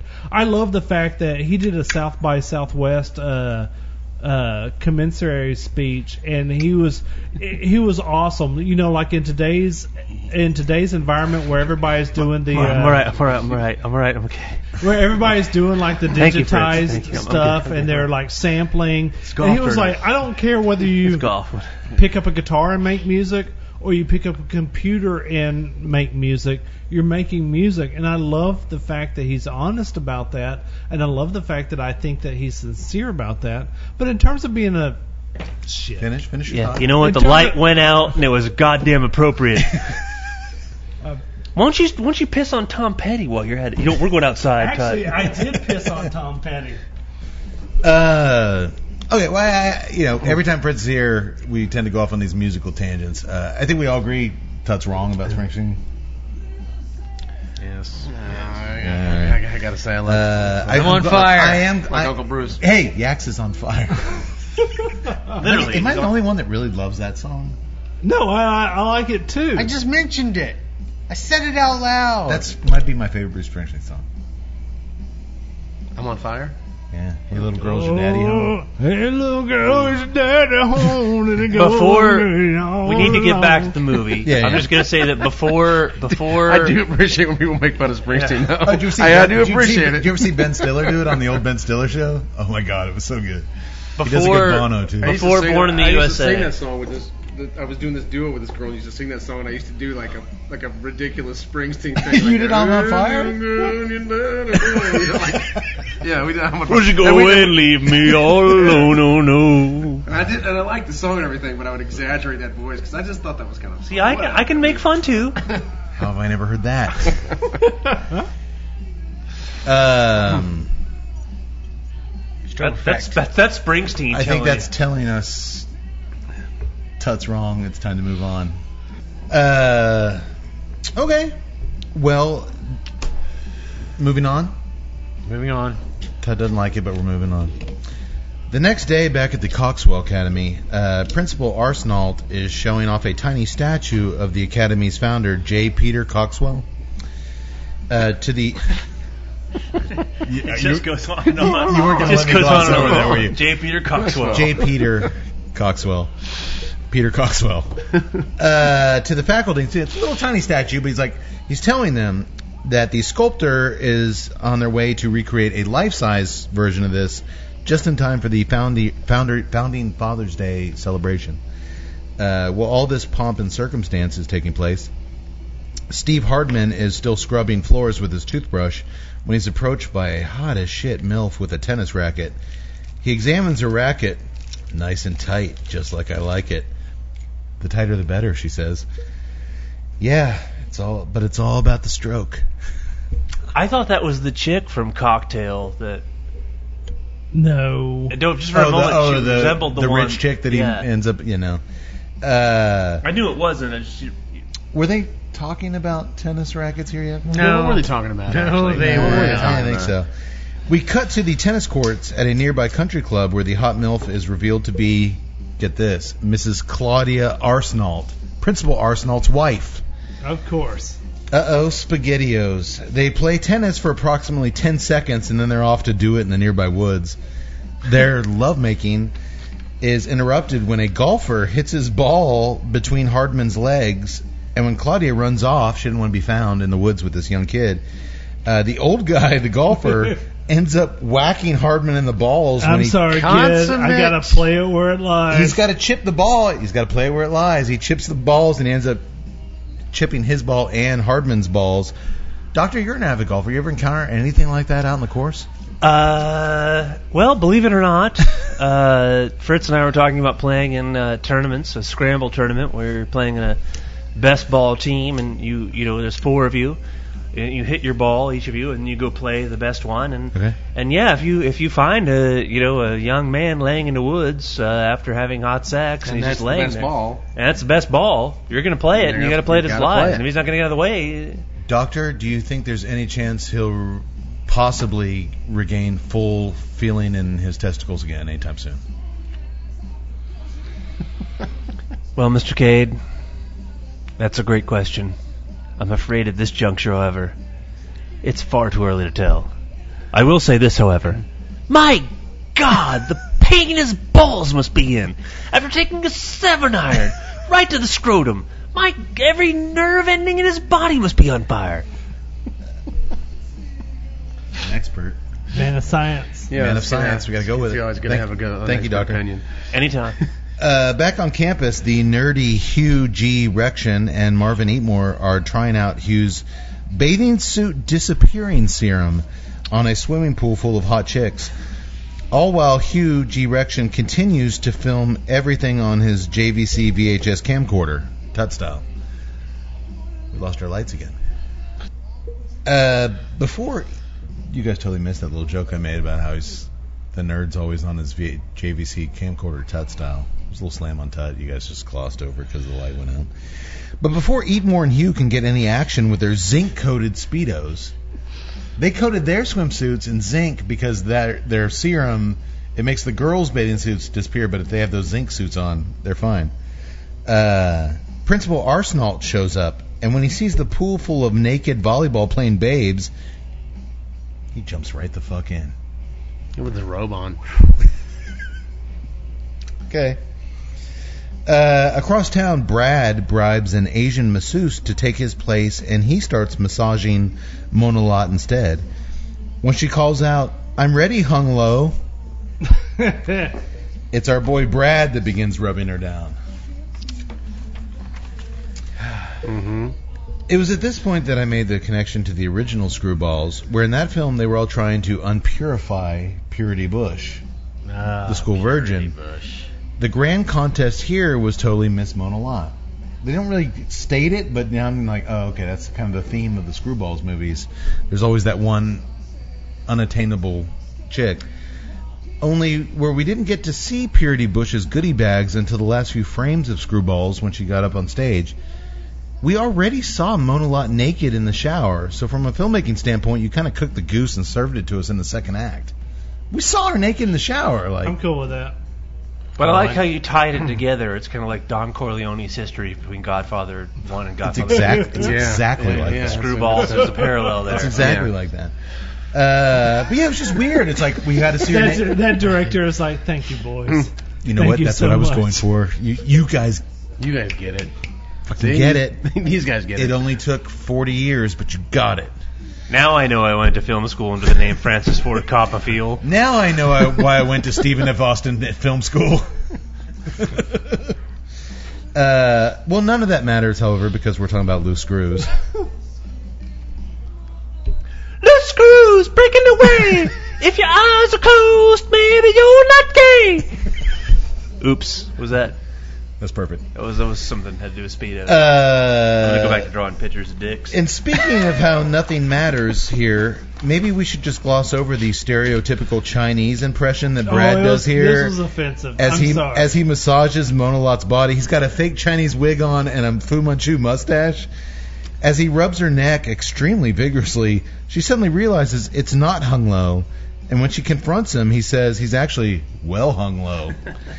and Brad immediately races out of the massage parlor, right Why- TCC There's style. so many Whoops. other ways. To, he could have gone with Long Wang. Again, in 1985, you could make Asian racist jokes. You're not Absolutely. hung low. No, i enormous genitals. Uh, Let's all give him a real big Let's hand. give it again. Uh, yeah, it was it was a pretty offensive. Uh, you were you said you were personally offended. well, not when I take it to the context of Not the when I 80s. drank a boot. I don't really care anymore. Uh, well, you see, my f- dear friend Cade, once you drink a boot, Oh, I, offensiveness just kind My of liberal sensibilities have taken a hayride for the Tut's Asian privilege is uh, this is making this is totally off the rails. Later that night, bear with me. Eatmore and Huge Erection put a ladder up to Mona Lot's bedroom. What the fuck am I doing? You try to redirect. You try to redirect. No, I'm Sorry, trying you're to be like, serious. Like No, I'm you- the taskmaster here. Like you know what, guys, calm down. Calm down a second. So here, Marvin Eatmore and Huge Erection. All right, listen, Marvin Eatmore and Huge Erection have put a ladder up to Mona Lot's bedroom. Uh, Can we get serious for a moment? can we just do this? Bunch of idiots. God. Bunch of romper room numbnuts. that was an Elvis Costello song, wasn't it? Watching Marvin Eatmore. Probably was. Um, and we got it on Fritz's authority. He did stuff toilet paper into that little stupid hat he wears. We don't know why, but he did it. Uh, Eatmore is attacked by a dog as he stands at the bottom of the ladder. A tiny dog, which he should have just shrugged off. Uh, but he drops the ladder, and as Hugh hangs from the windowsill, she looks out the window, and he's like, "It's okay. I'm just here to see your tits." No, I, I actually love this scene. It's like, would you believe I'm here to do a documentary on this? Would you believe I'm doing a film? on-" All right, I'm just here to look at your tits. which he slams the window down on his fingertips. He flies down. This mission, it's one big failure, isn't it, Yax? Oh, it is. All around. Hilariously. Hilarious. But the camera drops down. Correct. Uh, they lose their camera. Unfortunately, Principal Arsenal. As a camera nerd, I I sympathize with this. Oh. well, especially back it's a then, horrible that thing. JVC VHS camera was probably 800 bucks, man. Those things don't grow on trees. Unfortunately, Principal Arsenal was on his way over to Bang Monolot, and when he finds Hugh buried down in the bushes, hey, for once, not a euphemism. He was actually in the bushes.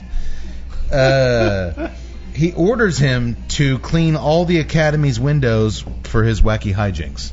This guy loves punishing people by Clint. I fired all Cleanliness. of the cleaning staff to pad my own pockets. Now I use the kids to do the dirty work. Yeah.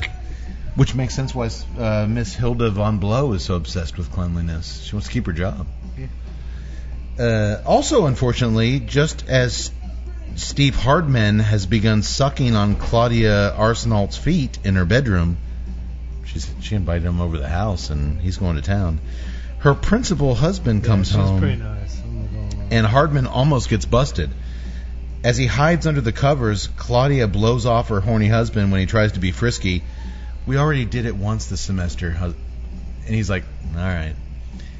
He's got Mona Lot on his mind. He doesn't care about banging his wife. He's, he's, That's horrible because his wife was hot. Yeah, his wife was hot, right? yeah. Yeah.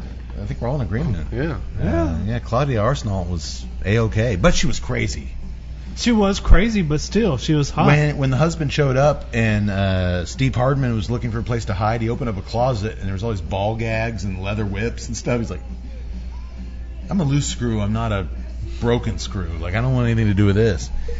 Uh, Way to have standards, Steve. yeah, way to go, Steve Hardman. uh, once the principal, once she blows Don't him you off, judge me. Doctor Don't you- gives you an ill bill of health. Don't you judge me. Well, once the principal leaves, uh, she tries to jump Steve's bones again, and he ends up. He's like, "I'm freaked out." I, he wants to graduate. They all want to down deep graduate, and I think it got a little too real. I'm calling bullshit on it got this. a little too real Calling when the bullshit on principal this. walked in there. Like, dude, I'm like 28 years old. I've I'm been in calling col- bullshit. I've been in high school for 10 Ten years. years now. I've been in I've been in college I for just four want out. I days. really- it's it's like purgatory. Like, I- just kill me. Or I'm like, on the same softball team as my friend's kids. I'm just saying that you're you're a college student. You open up a Oh, you're closet. banging Claudia You open Arsenal. up a closet door and there's a ball gag and a whip. You're you're going Fifty Shades of Tut. You are absolutely going on this. Can we can we, Can we do that just next move time? on? God, yeah, just 50 go. let's 50 just go. shades We of got- Tut. Let's, let's wrap this up. I, Fifty Shades of Tut. Letting that down for future I posterity. want to see Tut's pleasure room. Oh yeah, you do. It's like whips, Wait, a you Dungeons do? and Dra- a Dungeons and Dragons game set up on a little table. Now, I'm just picturing the. He, I'm just picturing Tut as Everett McGill in Last House on the Left, wandering around his house with a shotgun and a gimp outfit. A gimp outfit on. Roll Uh, for perception. well, she's like, "Hey, I've been waiting for this. Let's do it, youngster." And he's like, this is too much. I can't. I can't. And she's like, oh yes, you can. And she reaches out for him, and he backs up. He flies out of a two-story window. Crit fail, yaks. Uh, whips and chains, not his thing. I think it was more the principal. He got spooked. Um, lots of crazy stuff. I am about to uh, pull out our final beer of the night. Oh. Whoa! Oh wait, sorry, I forgot we were talking about loose screws. Let me whip out tonight's. Hey, I'm about to whip out. Shit. Uh, I'm gonna whip out tonight's final beer. Um, Yak Boy, go ahead and take this opportunity. to Tell us a little bit about it. It's a special beer It is a in a special lot of beer. ways. Out of nine, out of 99 episodes, this was the one cigar that at least two of us said, and we did a feature on the show. It was like a, a six mean the pack beer? Yeah, the beer. We it was a six pack that we got for the end of a show. We didn't. It wasn't our main beer, and both of us said this might be the best goddamn beer we've ever had on the show. And so I wanted to. Well, they didn't have enough of these. I was like, you know what? If we're gonna bring something back to end the night, we should probably bring the good night. The good night. Yaks, tell Oscar us- Blues. Tell us about it. No, I thought we were talking about the huge erection IPA. This is this is the Marvin Eat More IPA. The Steve Hardman Scotch Red Ale. Oh, If we ever made beers, we'd probably name them after these idiots. It would be the Eat More We Heavy. Would you like to name it after your old dog or maybe one of your kids? No, no, no. Huge erection. Oh, I like to eat more wee heavy. Tell us about the good night, Yaks. The Goodnight is, as they classify it themselves, their Velvet M80. Who's they? Uh, that is the Oscar Blues. Oscar Blues. Brewing out of Colorado. out of Colorado. They do have a, a distillery in a, or a brewery in Austin. Correct. Uh, the Goodnight is a hefty dry hop double red IPA with a nose full of aroma, a sticky mouthful, and a malty middle and I'm not even gonna something hop flavors. Uh, Goodnight sports a surprisingly sensuous finish for a beer of its size, 8.7% ABV and 60 IBUs. It's brewed in tribute to a fellow Ro- to a fellow Colorado craft beer pioneer and Vietnam vet who died fighting a 2002 wildfire outside of Lyons. Um, I believe it's a uh, Gordon Knight, hence the name Good Night. So this is, and we have like I said we've had this before, and it was fantastic. Oh god, it's such a good beer. Uh, the Oscar Blues uh,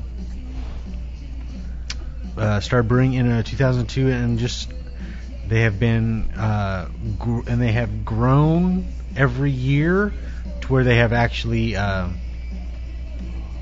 added a new place. Like I said, they opened uh, one in Austin. Uh, but they also have, besides within their original of Longmont, Colorado, also Brevard, North Carolina. So we got, they're all across the country, huh? Yes, they are. Played at the one. In, I played at the brewery in Brevard. Oh, really? Several times, yeah. There we go. Okay.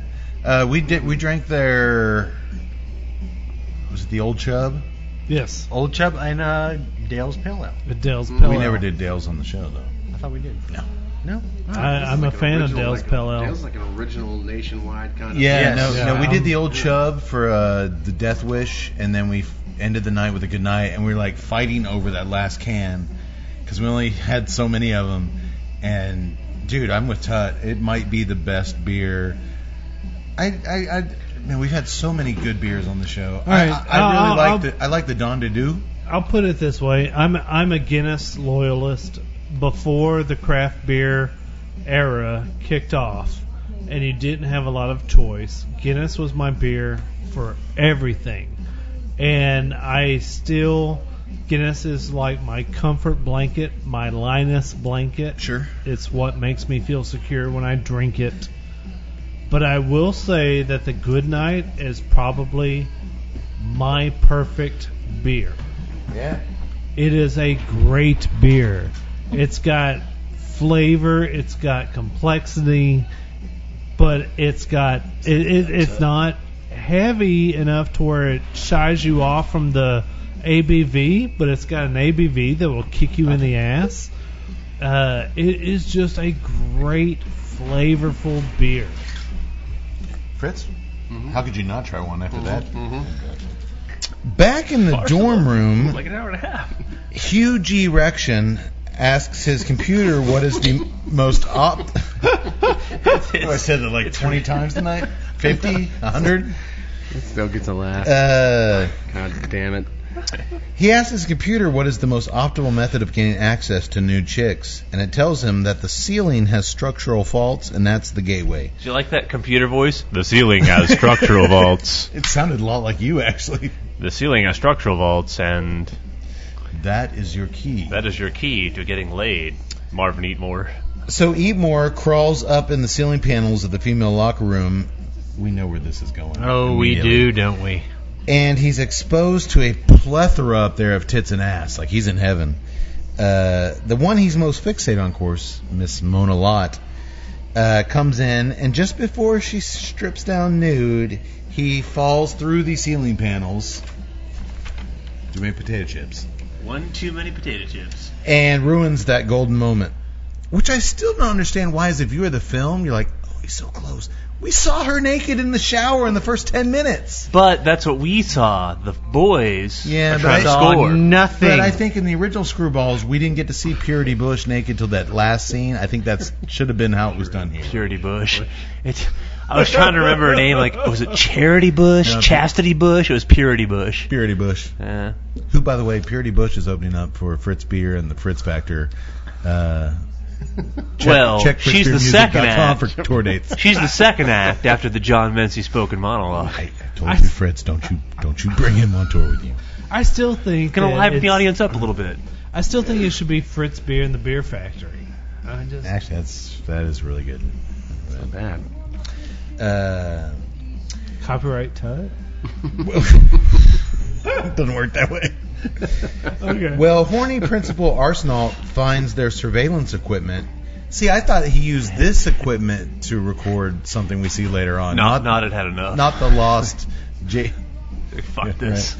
right. Uh, anyway, surprisingly, he doesn't expel them for getting the girls' locker room. He puts him on double secret probation. Special supervision. They're banned from the swimming pool. They're banned from the opposite sex. They're banned from everything that makes them loose screws. That's how you get them. Loose screws breaking the way.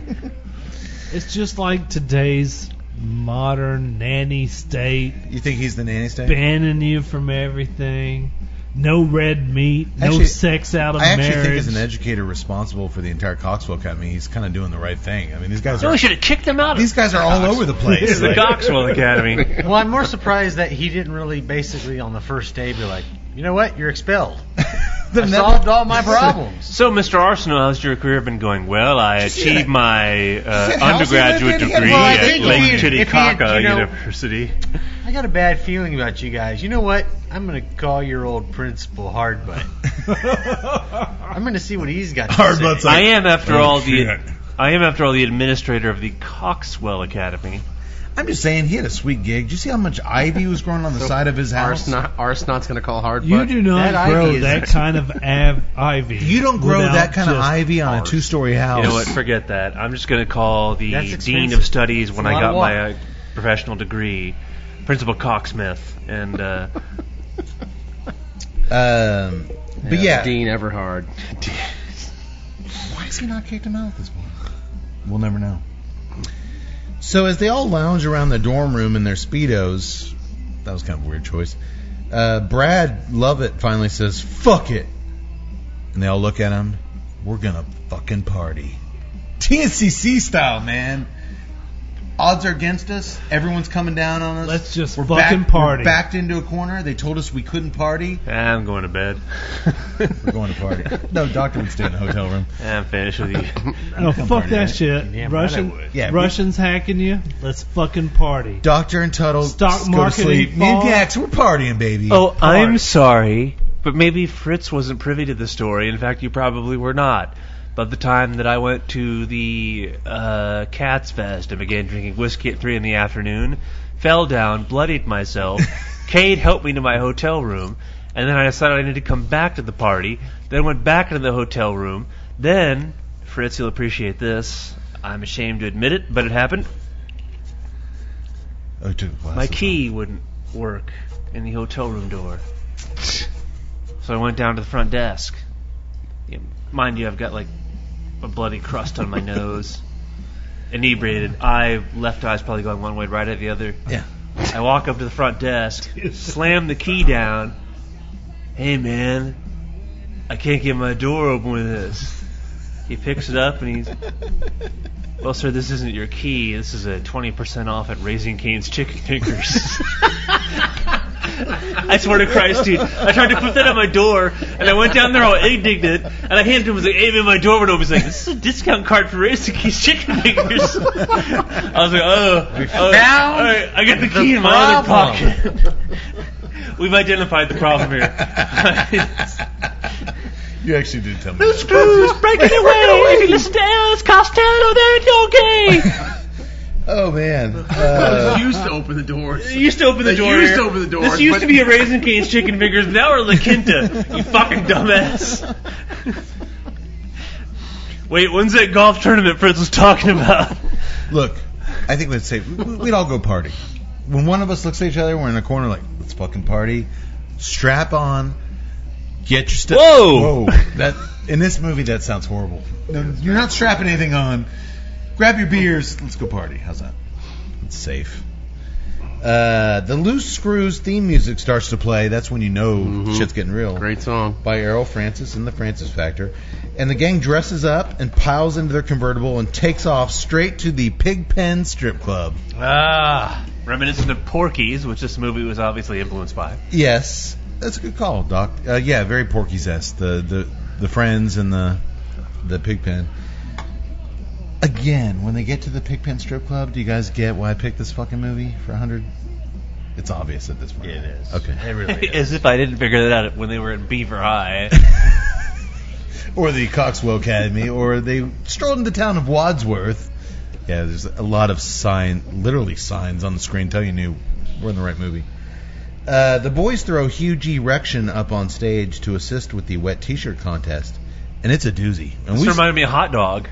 Dude. Pouring beer on chicks. episode 24 hot dog. That was our last wet T-shirt contest. God, was that episode 24? Yeah. Jesus Christ. Like three years ago, man. My God. My God. My God, the time has just passed. Uh, the livers, the shape their livers must be in at this point.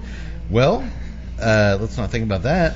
Six chicks with low self-esteem and daddy issues let huge erection pour a pitcher of water over their boobs, and they start shaking those suckers around all over the place. Uh, Every Other, otherwise known as the doctor's dating profile. low self esteem and daddy issues. What are you looking for on Match.com? Well, I'm looking for a woman who has low self esteem and daddy issues. and likes to shake them all over the place. Uh, this is a big moment though, because he's a virgin. Uh, Hughie, despite his name, he is a virgin. Uh, I thought the scene had a real emotional power to it. Cut, You, you stepped out for a second. When he's pouring the water all over the girls' boobs at the wet T-shirt contest, reminiscent of Hot Dog episode 24. Wait, did you just say that? I thought this scene had a real emotional resonance. Yes, I did. When it he's pouring did. beer on the chicks. Oh, I, I, I thought that moment of you know he's virgin and he's he's never been in this environment. I, I just saw it in his eyes. This was like a powerful, maybe not. I'm just saying when I was Uh. when I was uh, 12 years old in Myrtle Beach, and I was pouring Oh, God, here comes another water. trick. Here comes another trick story. When I was pouring water across the girl's boobs at a top, t- uh, you know, wet T-shirt contest, I I, I appreciate what what huge erection was Have going you through. actually poured water on girls' boobs at a wet T-shirt contest? Yes. Anybody else? I've never done that. I've never, done that. I've Closest I came to that was the time three of us went to Scandals when we were 18 years old. Myrtle Beach was a wonderful place. It was. Expand my mind, learning juice. Let us know what you think, Doc. Uh, I'm so have you thankful tried my- the Have you tried the good night yet? The good night, yeah. The good night. Good night. Good You- night. You, like it? Good night, I like it, yeah. Good night, mate. All right. It's it's creamy. It's, Coxwell Academy. It's so just And strong, right? It is. Eight. Hence, good night. Well, eight. I mean, that's a hell of a lot more stronger beers. than that, But yeah, I mean, eight, eight something percent. Eight point seven. Eight point seven. That's still Almost nine. That's percent. one- that's- that's Woman. one percent I like more how- than each. I I like mean- how you're all 8.7, whatever. Dude, that's like fucking potent. Well, I mean, yeah, but no, I mean that's no, no. one more than what I've been drinking eight of these tonight. No, I mean, Skip, uh, Skip from You seem Roma fine. Craft would la- Every laugh Roma- at our 8.7. every Roma Craft but- episode we do, they're just like Crom. sixteen percent beers. I mean, Skip's like Crom. I laugh at your 8.7. Really strong, and that's the one that you guys were like falling down. Like I was listening to the podcast. Oh, it's gotta be And the you guys Gold were Monkey. falling down. yeah, that, that was the the Golden Monkey episode. Uh, Golden monkey. I don't know what really happened that There was episode. something that was called Russian something. Oh, No, that was oh, the- That was the Maggie. That was the old Rasputin. No, no, that was the old Rasputin. That was Maggie, right? No, I fell down during the old Rasputin. I thought that was Maggie. Yeah, the, I'm like, the I Maggie can hear you guys. episode. I can hear you guys staggering. Oh, Mu- much like Rasputin And we- himself. and it's sad we were sitting. If you're sitting down, I can hear you I staggering. can hear you staggering around. You were sitting. Still alive. Cade was hung. Yak shot him, and he still. Oh my That god. was, a, that was a Loomis reference, the old Rasputin of Smith's Grove. Oh yeah, that's it. That was, that was it. Uh, they, well, no, uh, we Rasputin? The actually old we actually got really blitzed on old Rasputin. That was our uh, Charlie Sheen biker movie episode. Ah. Uh, and then uh, Tut, you're right on the Maggie episode, which was very early. And I, I learned after that episode I need to eat dinner before we record the show. Empty stomach does Something. not not not not Not work. good for this. Let me tell you something. There's a lot of that in Maggie. Let me tell you something. Um, Didn't you, like, break a glass? No, no, no, that was actually uh, we're going down memory lane here, episode 100. Uh, the monkey episode. Everybody, for some reason, had a weird reaction to that beer, the golden monkey, and the camera kept fucking up. And at some point, it's just there's no video evidence of it, thank God. But I broke an ashtray over the table and like I tried to assault Tut he made some very, very controversial comments about the caste system in India. That, and I think Yak Boy, you were more of like a peacekeeper at that. But you were so Fucking drunk. cow But he was worshiping drunk- sons of bitches. He was so drunk too. Uh, You shouldn't do it that way. You should talk about it this way. my God, uh, we got so shitty on that episode. Uh, it is like a ten percent beer. And the problem was is we didn't find that out because we got going, and then we're like, wait a second, let's talk about the I beer. was gonna say, How two- much is this beer? Three hours into it, usually, they were like, "What's the usually, BBL usually there?" Cody introduces the beer in the first 15 minutes. percent. Three three hours in. Oh yeah, yeah. Tell me about this beer. You son of a bitch. And he's like, Oh yeah, we shouldn't have drank this. How many do we have? Yeah. No shit. Yeah, well, none of you bastards tried to enter your hotel room with a Raising Cane's chicken figure discount card. We have been on some just outrageous. Oh my adventures. God, that's This key won't work. Dude, dude, I went up there. Well, you came to my room with this. He's like, well, that's, under, that's understandable, sir. Uh, it stands to reason. This is a Raising Cane's discount chip. If there is one story, Well, can I get a key then? And If where's there- the nearest Raising Cane's, you son of a bitch? Are they open at 4 a.m.? I want a Caniac combo right if now. there's one story that epitomizes TNCC, that might be That it. might be it. That really might be it. Uh, jeez. I'm, I'm sorry, I could have a key. And where's the nearest Raising Cane's? yeah, where's Well, all right. So the boys are at the Pigpen Strip Club. Uh, poor little Hughie Rection is is having the time of his life. Uh, he's dropping cigars right and left. And while the loose screws are having fun at the titty bar, Principal Arsenault is driving Miss Mona Lott down the Sunset Strip in his convertible, putting his creepy old man vibes on her, which is weird because he's probably like our age. I was about to say touchdown. They were creepy old man. the old man by TNCC. He's probably younger than us at this stage. Principal Arsenal, is that two rolls of Charmin in your pants, or are you happy to see me? Uh, it was a Travis Tritt tour. It was uh, A lot of stuff is going on a lot of stuff's going on there. Uh, and get this, whatever he's doing. about midnight. Well, first of all, everybody in this movie has a convertible. of course. But get this, whatever he's doing, she's loving it. She's into him. Touchdown. I don't have that in my notes. Uh, she actually digs him. Uh, Tut style. Five later. uh, back at the strip show, the boys applaud their way into winning their friend Nikki Nightstroke Nikki Nystro. Nikki Nightstroke. Wow. the grand The, grand, the grand prize. All the girls in this movie are actually really good. Yeah, they, are. they are. I like uh, that, that first chick in the dice game back at Beaver High when he was playing dice in the girls' bathroom, and that one chick, she was I like the one with the vibrator and the that condom. sounds terrible, right? Yeah, back that at one, I Beaver like High, that girl, too. Back at Yeah. Beaver High, the young that sounds teenager. awful. She was a Remember when bit- they were back at Beaver High? That one chick in the Yeah. bit- she was illicit a- dice game. Yeah, absolutely. Goodin. Yeah, that, yeah. She was a bit thick. Good She night. was a bit healthy. I, I like some healthy and thick. She was Other healthy. si- she was healthy. Yeah, see, Noted I didn't my Google this memoirs, movie, like, other better than, like, sentences some of I those never other thought beach I'd movies. mention. Girls were, Yeah. like, Oh, I'm just Oh, better looking. No, yeah, they, they, they went for it. They gave it their all. You know, they gave it takes some effort. You know what? This Right. might- Girls with a I just little realized bit of meat at on this their moment. body. Yeah, these girls had a little bit of meat in them. Yeah. I just realized what I said and listening to you boys just now. At this moment, I was like, you know what, loose screws, and our discussion night. While yes, it is the perfect movie to solidify what we do and how much fun we have doing it, and hopefully you have fun listening to it after 100 episodes.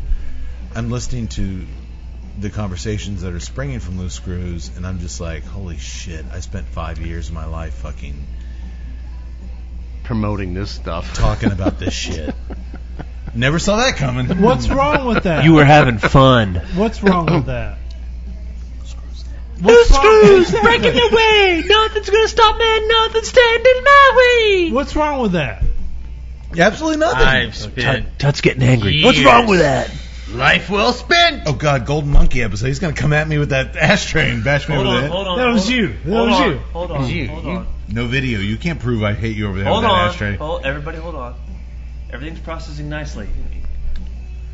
Okay, let's see. No, I kid, I There's kid. a pulse, there's but a but I pulse. mean, it really is perfect film in a lot of ways for 100 because yes, we've talked about recent movies. We've gone to the theater and tap and tackled a recent movie, or we've watched like a brand new Netflix movie that everybody's talking about.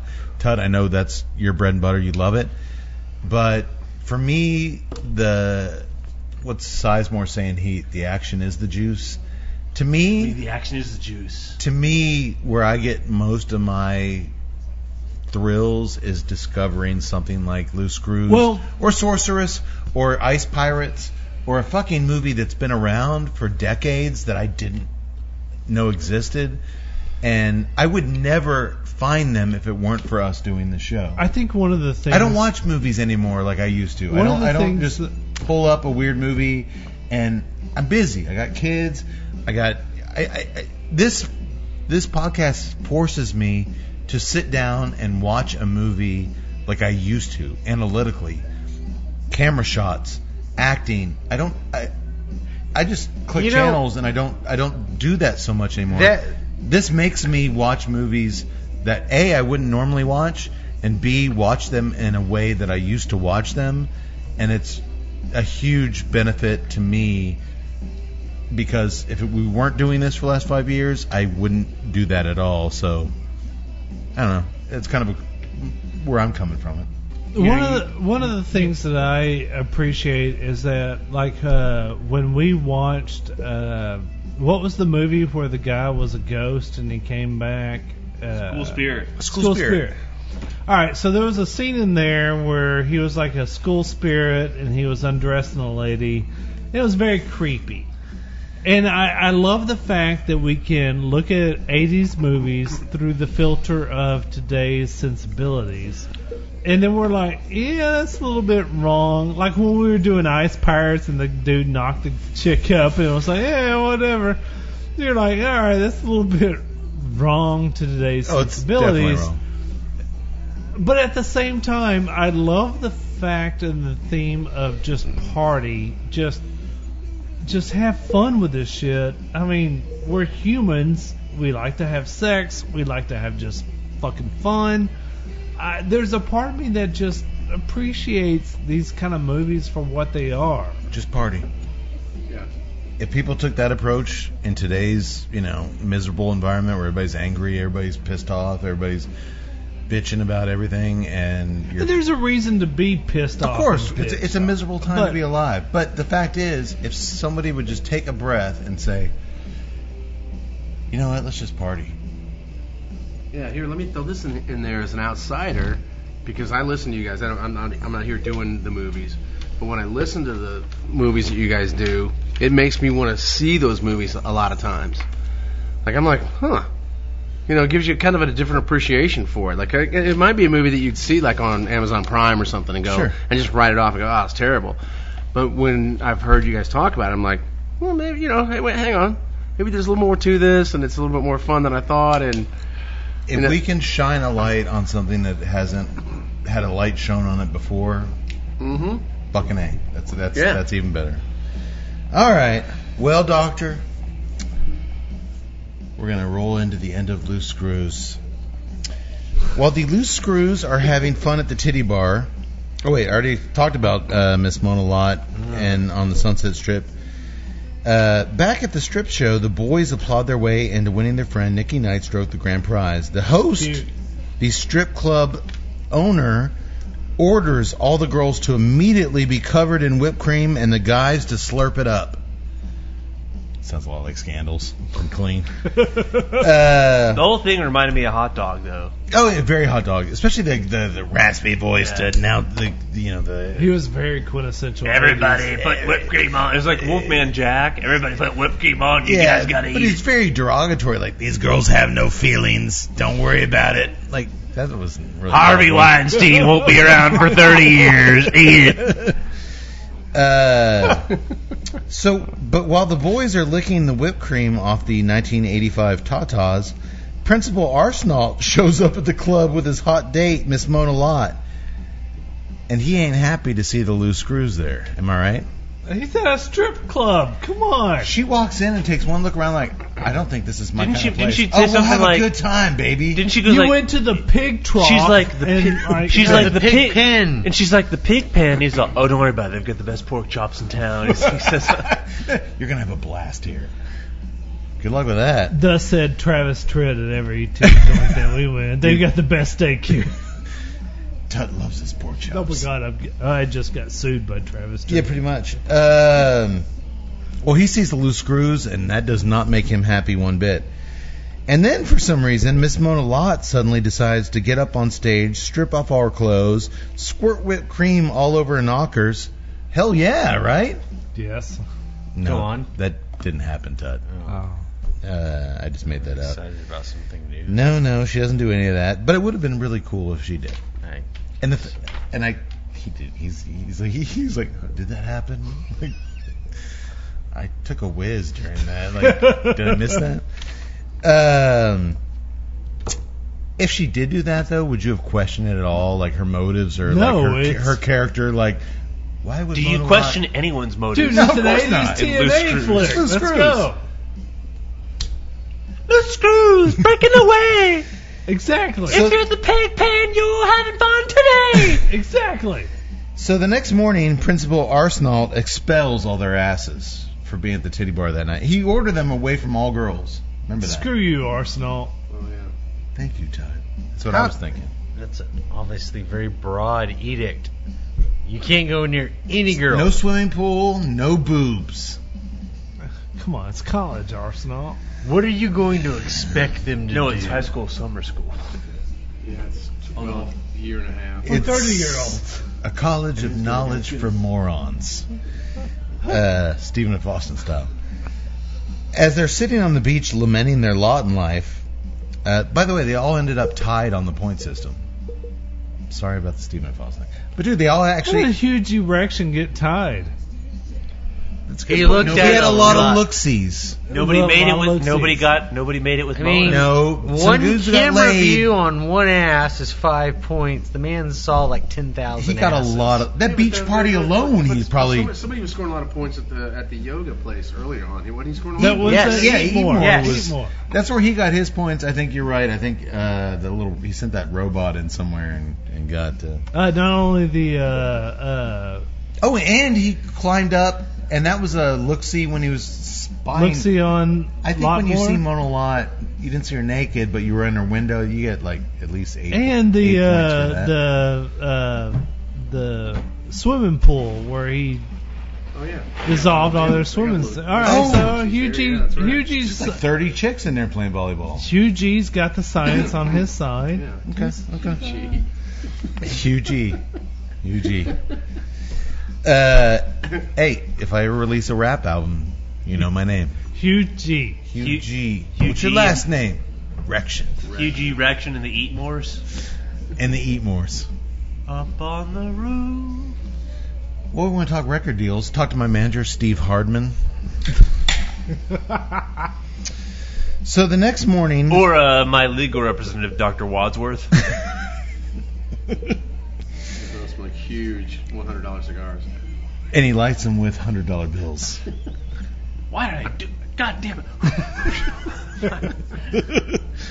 So the next morning, Principal Arsenault expels all their asses as they're sitting on the beach lamenting their lot in life. Uh, Hugh G. Rection reveals that he has an idea to get them even with that damn Arsenault. Fuck you. Cut to the founding father ceremony. Remember that? That was the big event coming up. We knew that was going to come play in the school's auditorium. Oh boy.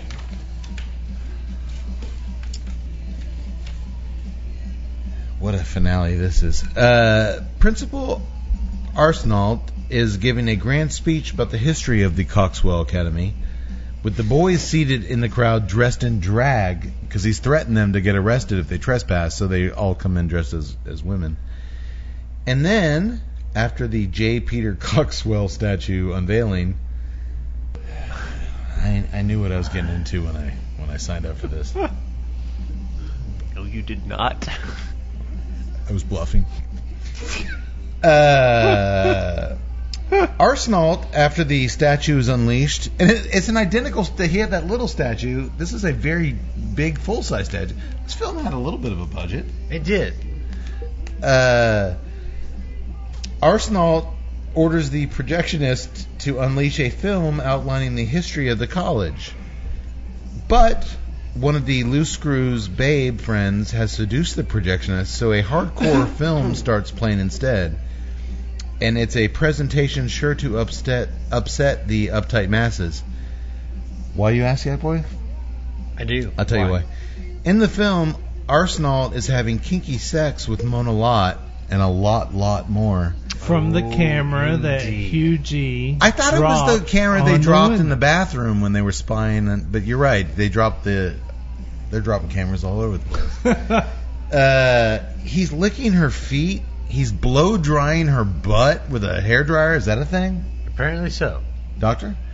This is another uh, throwback to Porky's, because in the third Porky's movies, Porky's Revenge, they catch the is it the science teacher or the principal. They catch Yeah. him with one of the teachers, and it's the same thing. Like she like beats him with a whip, and they've got all these Oh, photos of yeah, it. the weird, the weird, uh, yeah, okay. Well, I don't know about Porky's, but in '96 on the Travis Tritt tour, I mean, blow drivers were. This sounds like the most degenerate fucking thing in the world. It sounds man. like he's talking about like he was on tour with the Clash or like the, the no, it's like it, suicidal tendencies. It's like some, fucking Travis Tritt. It was way more than I that. said, "All right, boys, and here's your blow dryer.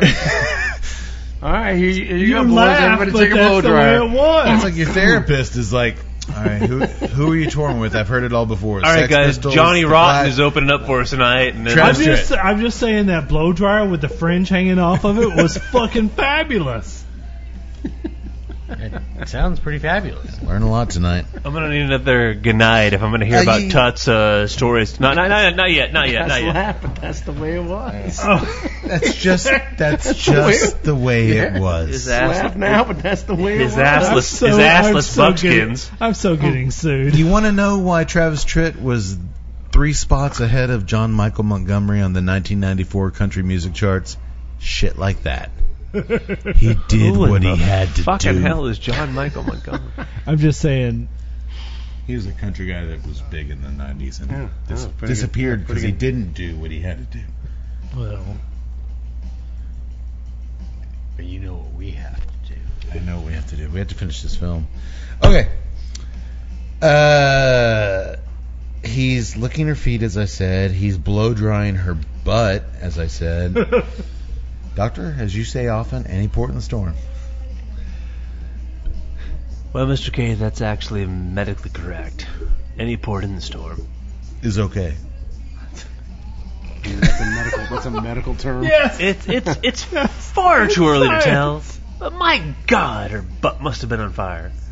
Uh, not have you ever had anybody blow dry your butt? Okay, moving on. Hey, come up and wave real quick to the camera. We have tonight in our audience, uh, if you watched our first 10 episodes, uh, we actually had a waitress that brought our beers to the table. I would, Bartender. I would lean over the balcony and snap at you to bring and me more she would beers. tell you promptly to go fuck yourself. You'd hear a little voice say, "Go fuck yourself." But uh, everyone, Nada's here. Wave to the camera. Nobody's ever blown dry in your butt. No. Okay. I don't know. Well, I, we're I just, don't you know- why. I didn't understand it then. I don't understand now. But Questions that seem not so strange to us now seem ridiculous. well, Love you, Nada.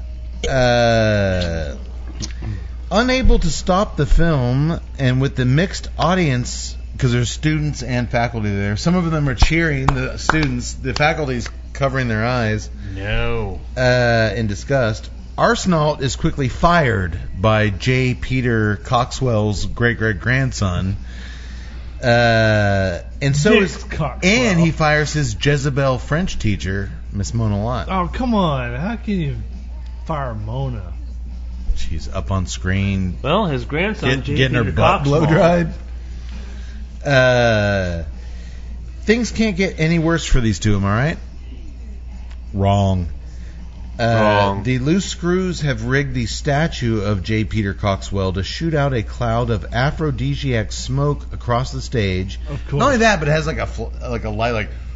Arsenault, I've come for you. And then it shoots out this big cloud It's of like smoke. Bacchus from the old Caesar's Palace. Yeah, the old Caesar Palace thing where like Bacchus the I am Bacchus, the Lord of Bacchanalia.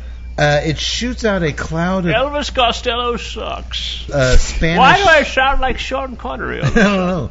What's it called? Spanish fly. The Spanish fly. They shoot out a cloud of Spanish fly across the stage, which imme- immediately makes Hilda von Blow and a stuffy librarian sexually assault Arsenault, which he seems okay with. Uh, while Miss Mona Lott tears off her clothes and dances around naked on stage. That was the end of Screwballs. Purity Bush gets naked and starts against her will. It was a Uh, magnet. Yeah, the magnet ripped off her her dress. Uh, if we hadn't seen her naked in the shower, this would be like the penultimate moment. it, was, it was Uh, nuanced, Fritz. It was very I'm, much I'm, like a, I, I'm fine. I'm fine with it. like Godfather Two. Hey. Well, maybe they listened to some focus groups after watching original Screwballs. I don't What think would it- you like to see more of? I want to see more of the hot chick naked. Yeah, 'cause we'll there- give that to you in the first. Yeah, three- actually, there are very three few minutes. rules I live by in life, but I, I, there's one of them I'm going to go with here that nobody involved with any in the Screwballs franchise in any capacity and did anything with a focus group. It could happen. You don't know. You don't know who that focus I don't. You're right. I don't know. I would wager strongly on it. Well, uh, much like Spock taught us in uh, Star Trek Two, The Wrath of Khan, revenge is a dish The best Roth of Khan. The Roth of David Lee Khan. Roth of Khan. That's another good band. Roth! The Roth of Khan. The David Lee Roth of Khan. Copyright 2019 Tuesday Night Cigar Club. Skibbly Uh, doo, skibbly bop, skibbly doo doo doo doo What a weirdo. Uh, doo. Wait, we hear Roth. but no, uh, Roth, Roth. But no, uh, like Spock taught us in Wrath of Khan, revenge is a dish best served topless. I think he said that. The, Yes. Sure. Pretty accurate, That's actually. Hey, they asked uh, Hugh G. Rection to get even with Arsenal, and dude, he's fired. He's humiliated. Once again, how did he find the time to? Are you still laughing at Hugh G. Rection? Dude, it just gets funnier and funnier. How did he find the time or the Welcome, tools undergraduates, to to Cornell alter a University. bronze statue? Here's the Marvin Oh, Eatmore School no. of Biological Science. That's a great point Yax brings up. They had like 10 minutes with that statue It's a statue. It was This, like, once molded again, from they whatever. are the He 18. talks, Hugh. like his mouth moves. Hugh. He's shooting stuff. Hugh is a genius. He's Again, if they had applied their knowledge to actual studies, I wouldn't be in summer school. 12, they would have 12 gone to 12 Cornell. and a half grade. Or in their case, it would have been Cornhole rather than Cornell. But I matriculated at Brown University. You, you you really associate with a lot with huge erection, correct? Science nerd, I loved him. Okay. Um. So here's where we're at. Everything's good. Everything's good. He's alive, alive and well. She's up on stage dancing her ass off, tearing her clothes off, uh, in her negligee. And then boom, just like that. So Arsenal and her are toast. They're fired, they're gone, everybody's happy. Just like that, our heroes are now up on a stage, but I think it's a different stage. It doesn't matter. As they've suddenly formed a rock band and they play us out to a real toe tapper called Screw It. That's the the, the Kind of a closer Revenge song. of the Nerds thing. it is. You got Brad singing. You've got uh, All right, first of all, Steve Hardman on bass. First of all, with all this shit about Hugh G, of course he's playing the fucking piano. I thought you liked that. You're a piano player. No, that's what I'm saying. I identify with Hugh G because I was a piano player and he's playing the piano now. Uh, yeah, guy's a real loser. Uh, Loves to tickle those ivories. oh, he's tickling him. He is tickling. You know, Yaks, that's the way you get to Carnegie Hall. Eatmore is on the drums and Tickle dude, those ivories. nothing he is doing on those drums sounds like the song. Like he's got the hi hat going, but there's no cymbals. It's Like it's just clearly like, hey guys, pretend like you're playing a song, and they just. Uh, Although you can't, hear, you're not hearing the song. No, pretend and like you're playing. but And you can't Emore is hear it. wearing like a sweet like black unitard and a Panama hat, which if we ever do a video, I'm totally, I'm totally getting that. Unitards are always Um, in fashion. it is, and, and they just rock out to this song called "Screw It," and it is literally, and I don't know if I've ever said this in hundred episodes, the perfect end to the perfect film. End credits roll. And the credits roll and it's over, and it was beautiful. I love Oh. this movie. This might be my favorite movie of all time. Uh, It's a great. It's a great Mhm. time capsule. It has from everything I love in mid-eighties. movies. It's a great time capsule of the mid '80s. It captures everything. Uh, obviously, very cheaply made, but they they. I mean, in some ways it looked cheap, in some ways it didn't. The energy was there. The actual film itself looked pretty good. the energy was there. The enthusiasm was there. Uh, great bunch music. of no-name actors who gave it their all, and you know what? They're probably okay with, hey, we never made another movie, but we had that. We have this memory. Yeah. Uh, man, I loved, I love Loose Screws.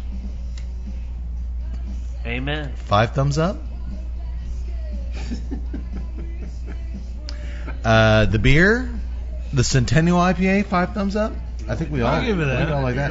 Yeah. The good night. I know Of course. Still working on it, but yeah. It's a damn fucking good beer. It is. Uh, Nadia, you want to try it? It's really good. Which one is that? It's the Good Night, the Oscar Blues Good Night. It's a wonderful. It's our favorite beer in 100 episodes. I'm gonna give a thumbs up on smoking a hundred dollar cigar too. Oh my god. Let's separate this. You know what? Thumbs up on smoking a $100 cigar, Yeah. Fuck yeah. the actual $100 cigar. Eh. Eh, I got four sideways thumbs. Uh, man, you never know till you try it. Um, like I said, there are some hundred cigar, hundred dollar cigars that I would love to try. Steve Saka's got a unicorn. Um, he's the blender of some of my favorite smokes of all time. So I'd love to, but but he's very transparent about like this is what why it costs this. I'm not making any money on this. It's a pure kind of passion project. I love I love how Sokka approaches his hundreds $100 cigars unicorn. Just I wanted to create the most expensive cigar imaginable. He's flat out honest about it. Like, and so I want to I blend went and just with no restrictions, and I gave like, this is what it fucking costs, Yeah. and he loves it when people like, you know, you got a kid, you, your kid's born or a wedding, and you're like, hey, Yeah. toast and thing. If you're a, if you're a really rich guy Yeah. And you passed out some cohibas, those cohibas to your friends, and said, "Yeah, that's a hundred hundred dollar cigar," but you're rich enough that it doesn't matter. They would smoke that cigar and go, "Nah, "Okay, it's you know hundred dollar cigar." They wouldn't be. They, wouldn't even think about it. Right. They wouldn't think about it, and they wouldn't be disappointed. They they go, "Yeah, it's a good cigar." Um, the the price did not obviously for all of us meet the value, um, but everybody was really excited about smoking a hundred dollar cigar. So Fuck yeah, I can claim I smoked a hundred dollar cigar. we got something out of it.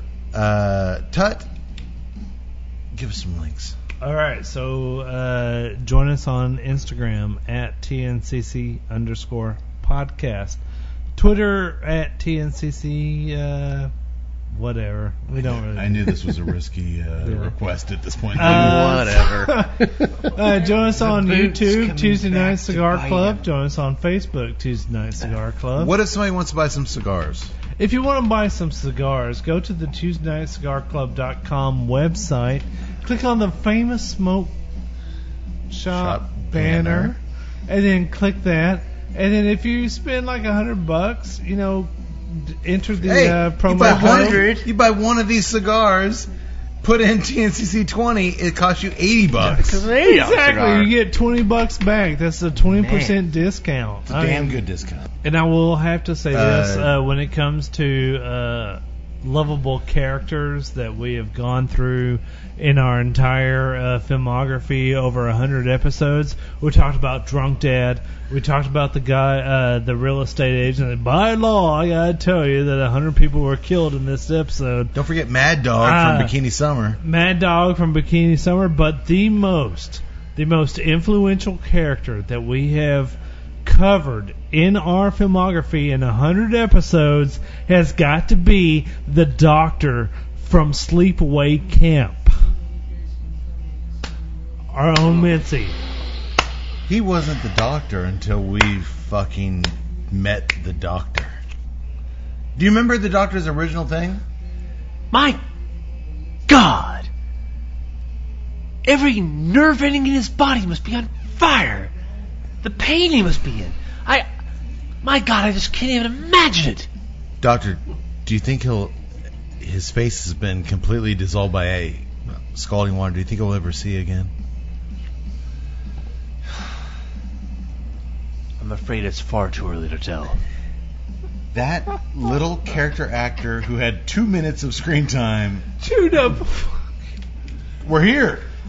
It bore this.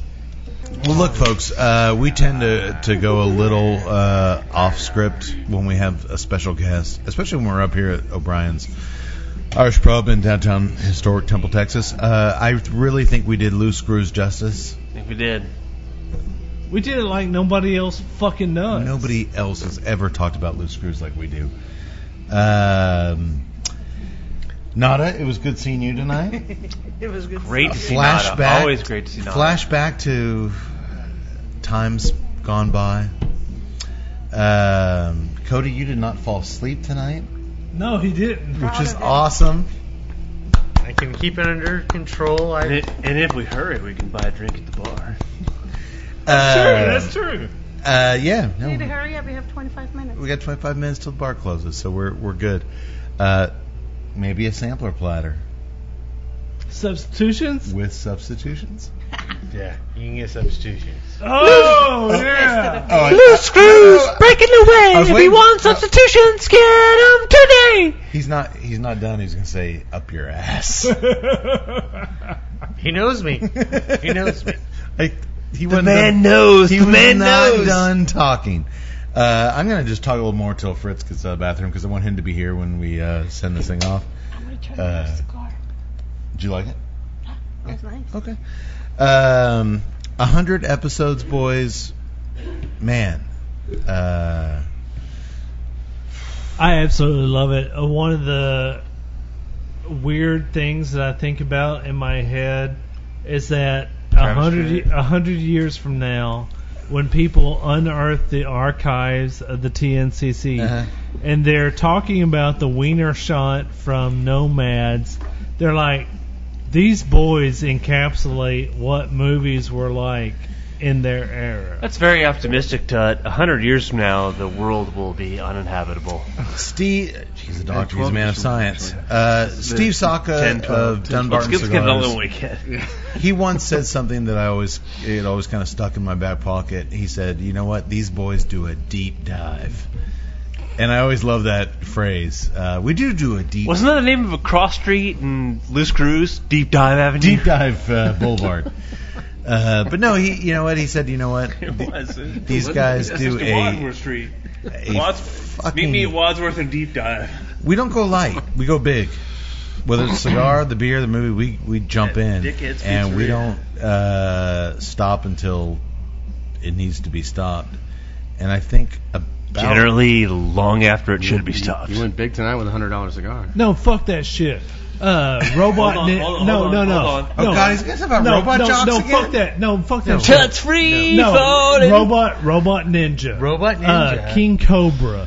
I mean, sorceress. Oh, King we Cobra get is a ice great one. pirates. So the golf We tournament, we you know. take shit Well, that no. everybody like Yeah, right. dismisses, and we're like, Very no. so you're in then. Yeah, I'm King in. Cobra I had don't know Pat about Tripp here, Morita. but I'm in. Morita, I'm- come on. It had Eric Estrada as- as a gay microbrewery owner. Come on. Courtney Gaines. Courtney Gaines as Yeah, a I'm out. deranged scientist. Come on, Netflix ain't showing you this. Listen, uh, we've hopefully introduced you to some really cool flicks. I forgot about King Cobra. I totally that was a great that was a great episode. Um, movie or the Motley? They had all The- five. both. They had all five craft beers. They had all five. No, that was Peach Bit. That was from the Peach Fifth 90210. Not to Know, oh, which by the way premieres August 9th on uh, Fox. Boys, uh, it's been really uh, special. Thank you for uh, 100 episodes, man. It's no joke. 100 episodes. Yeah, that's amazing. Uh, Brits, thank you for joining us. Yes, thank you. Uh, Thanks next, for having me. next time we see you, we'll hopefully be at the Bon Air The Bon Air in Austin. in North. dollars hamburgers. In North Jesus There'll Christ, be, there'll be the VIP Tut Corner. he's gonna be an issue for you. We have a little place called Tut's Corner. Don't name- Fritz is don't- like, it's not really No, that's not- VIP. don't it's give just him kind of this- Tut's oh, place. we Uh, don't we don't we don't let him out of there. We don't, don't let anyone else in. enable him. Don't make him feel special. It never ends well. Uh, but no, uh, this was a really cool thing. So uh, thank you everybody. Thank you for 100 episodes. Thank you for joining us. Uh, 100 episodes. I have nothing else to say. Absolutely. Except one thing. May the wings of liberty never lose a feather. Sayonara, motherfuckers.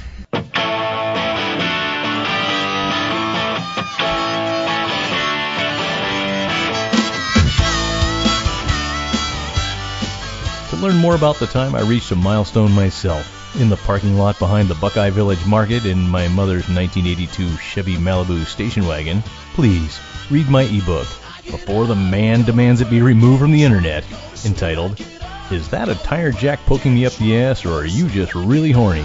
by Keith A. Howell. Spoiler alert, I was just really, really horny. So horny. Oh, summer nights. Uh, why do I share these things again? Well, it's cheaper than therapy, and I'm just happy to be back. So, in the meantime, to learn more about the cigars and libations enjoyed on tonight's episode, you can visit www.cigarworld.com and www.foundersbrewing.com. For more on O'Brien's Irish Pub, the live music leader in Central Texas, please visit o'brienstemple.com and download their free smartphone app, where you'll find full beer listings including over 40 on tap, menu information, and a calendar of upcoming live events. To listen and purchase music heard on tonight's program, check out www.fritzbeermusic.com. Thank you for listening to the Tuesday Night Cigar Club podcast. This is Keith A. Howell saying until next time, friends, unless we see you sooner at the pub. So keep it smoky, and for God's sake, keep it ballsy as well. Go to work, get drunk, go to sleep.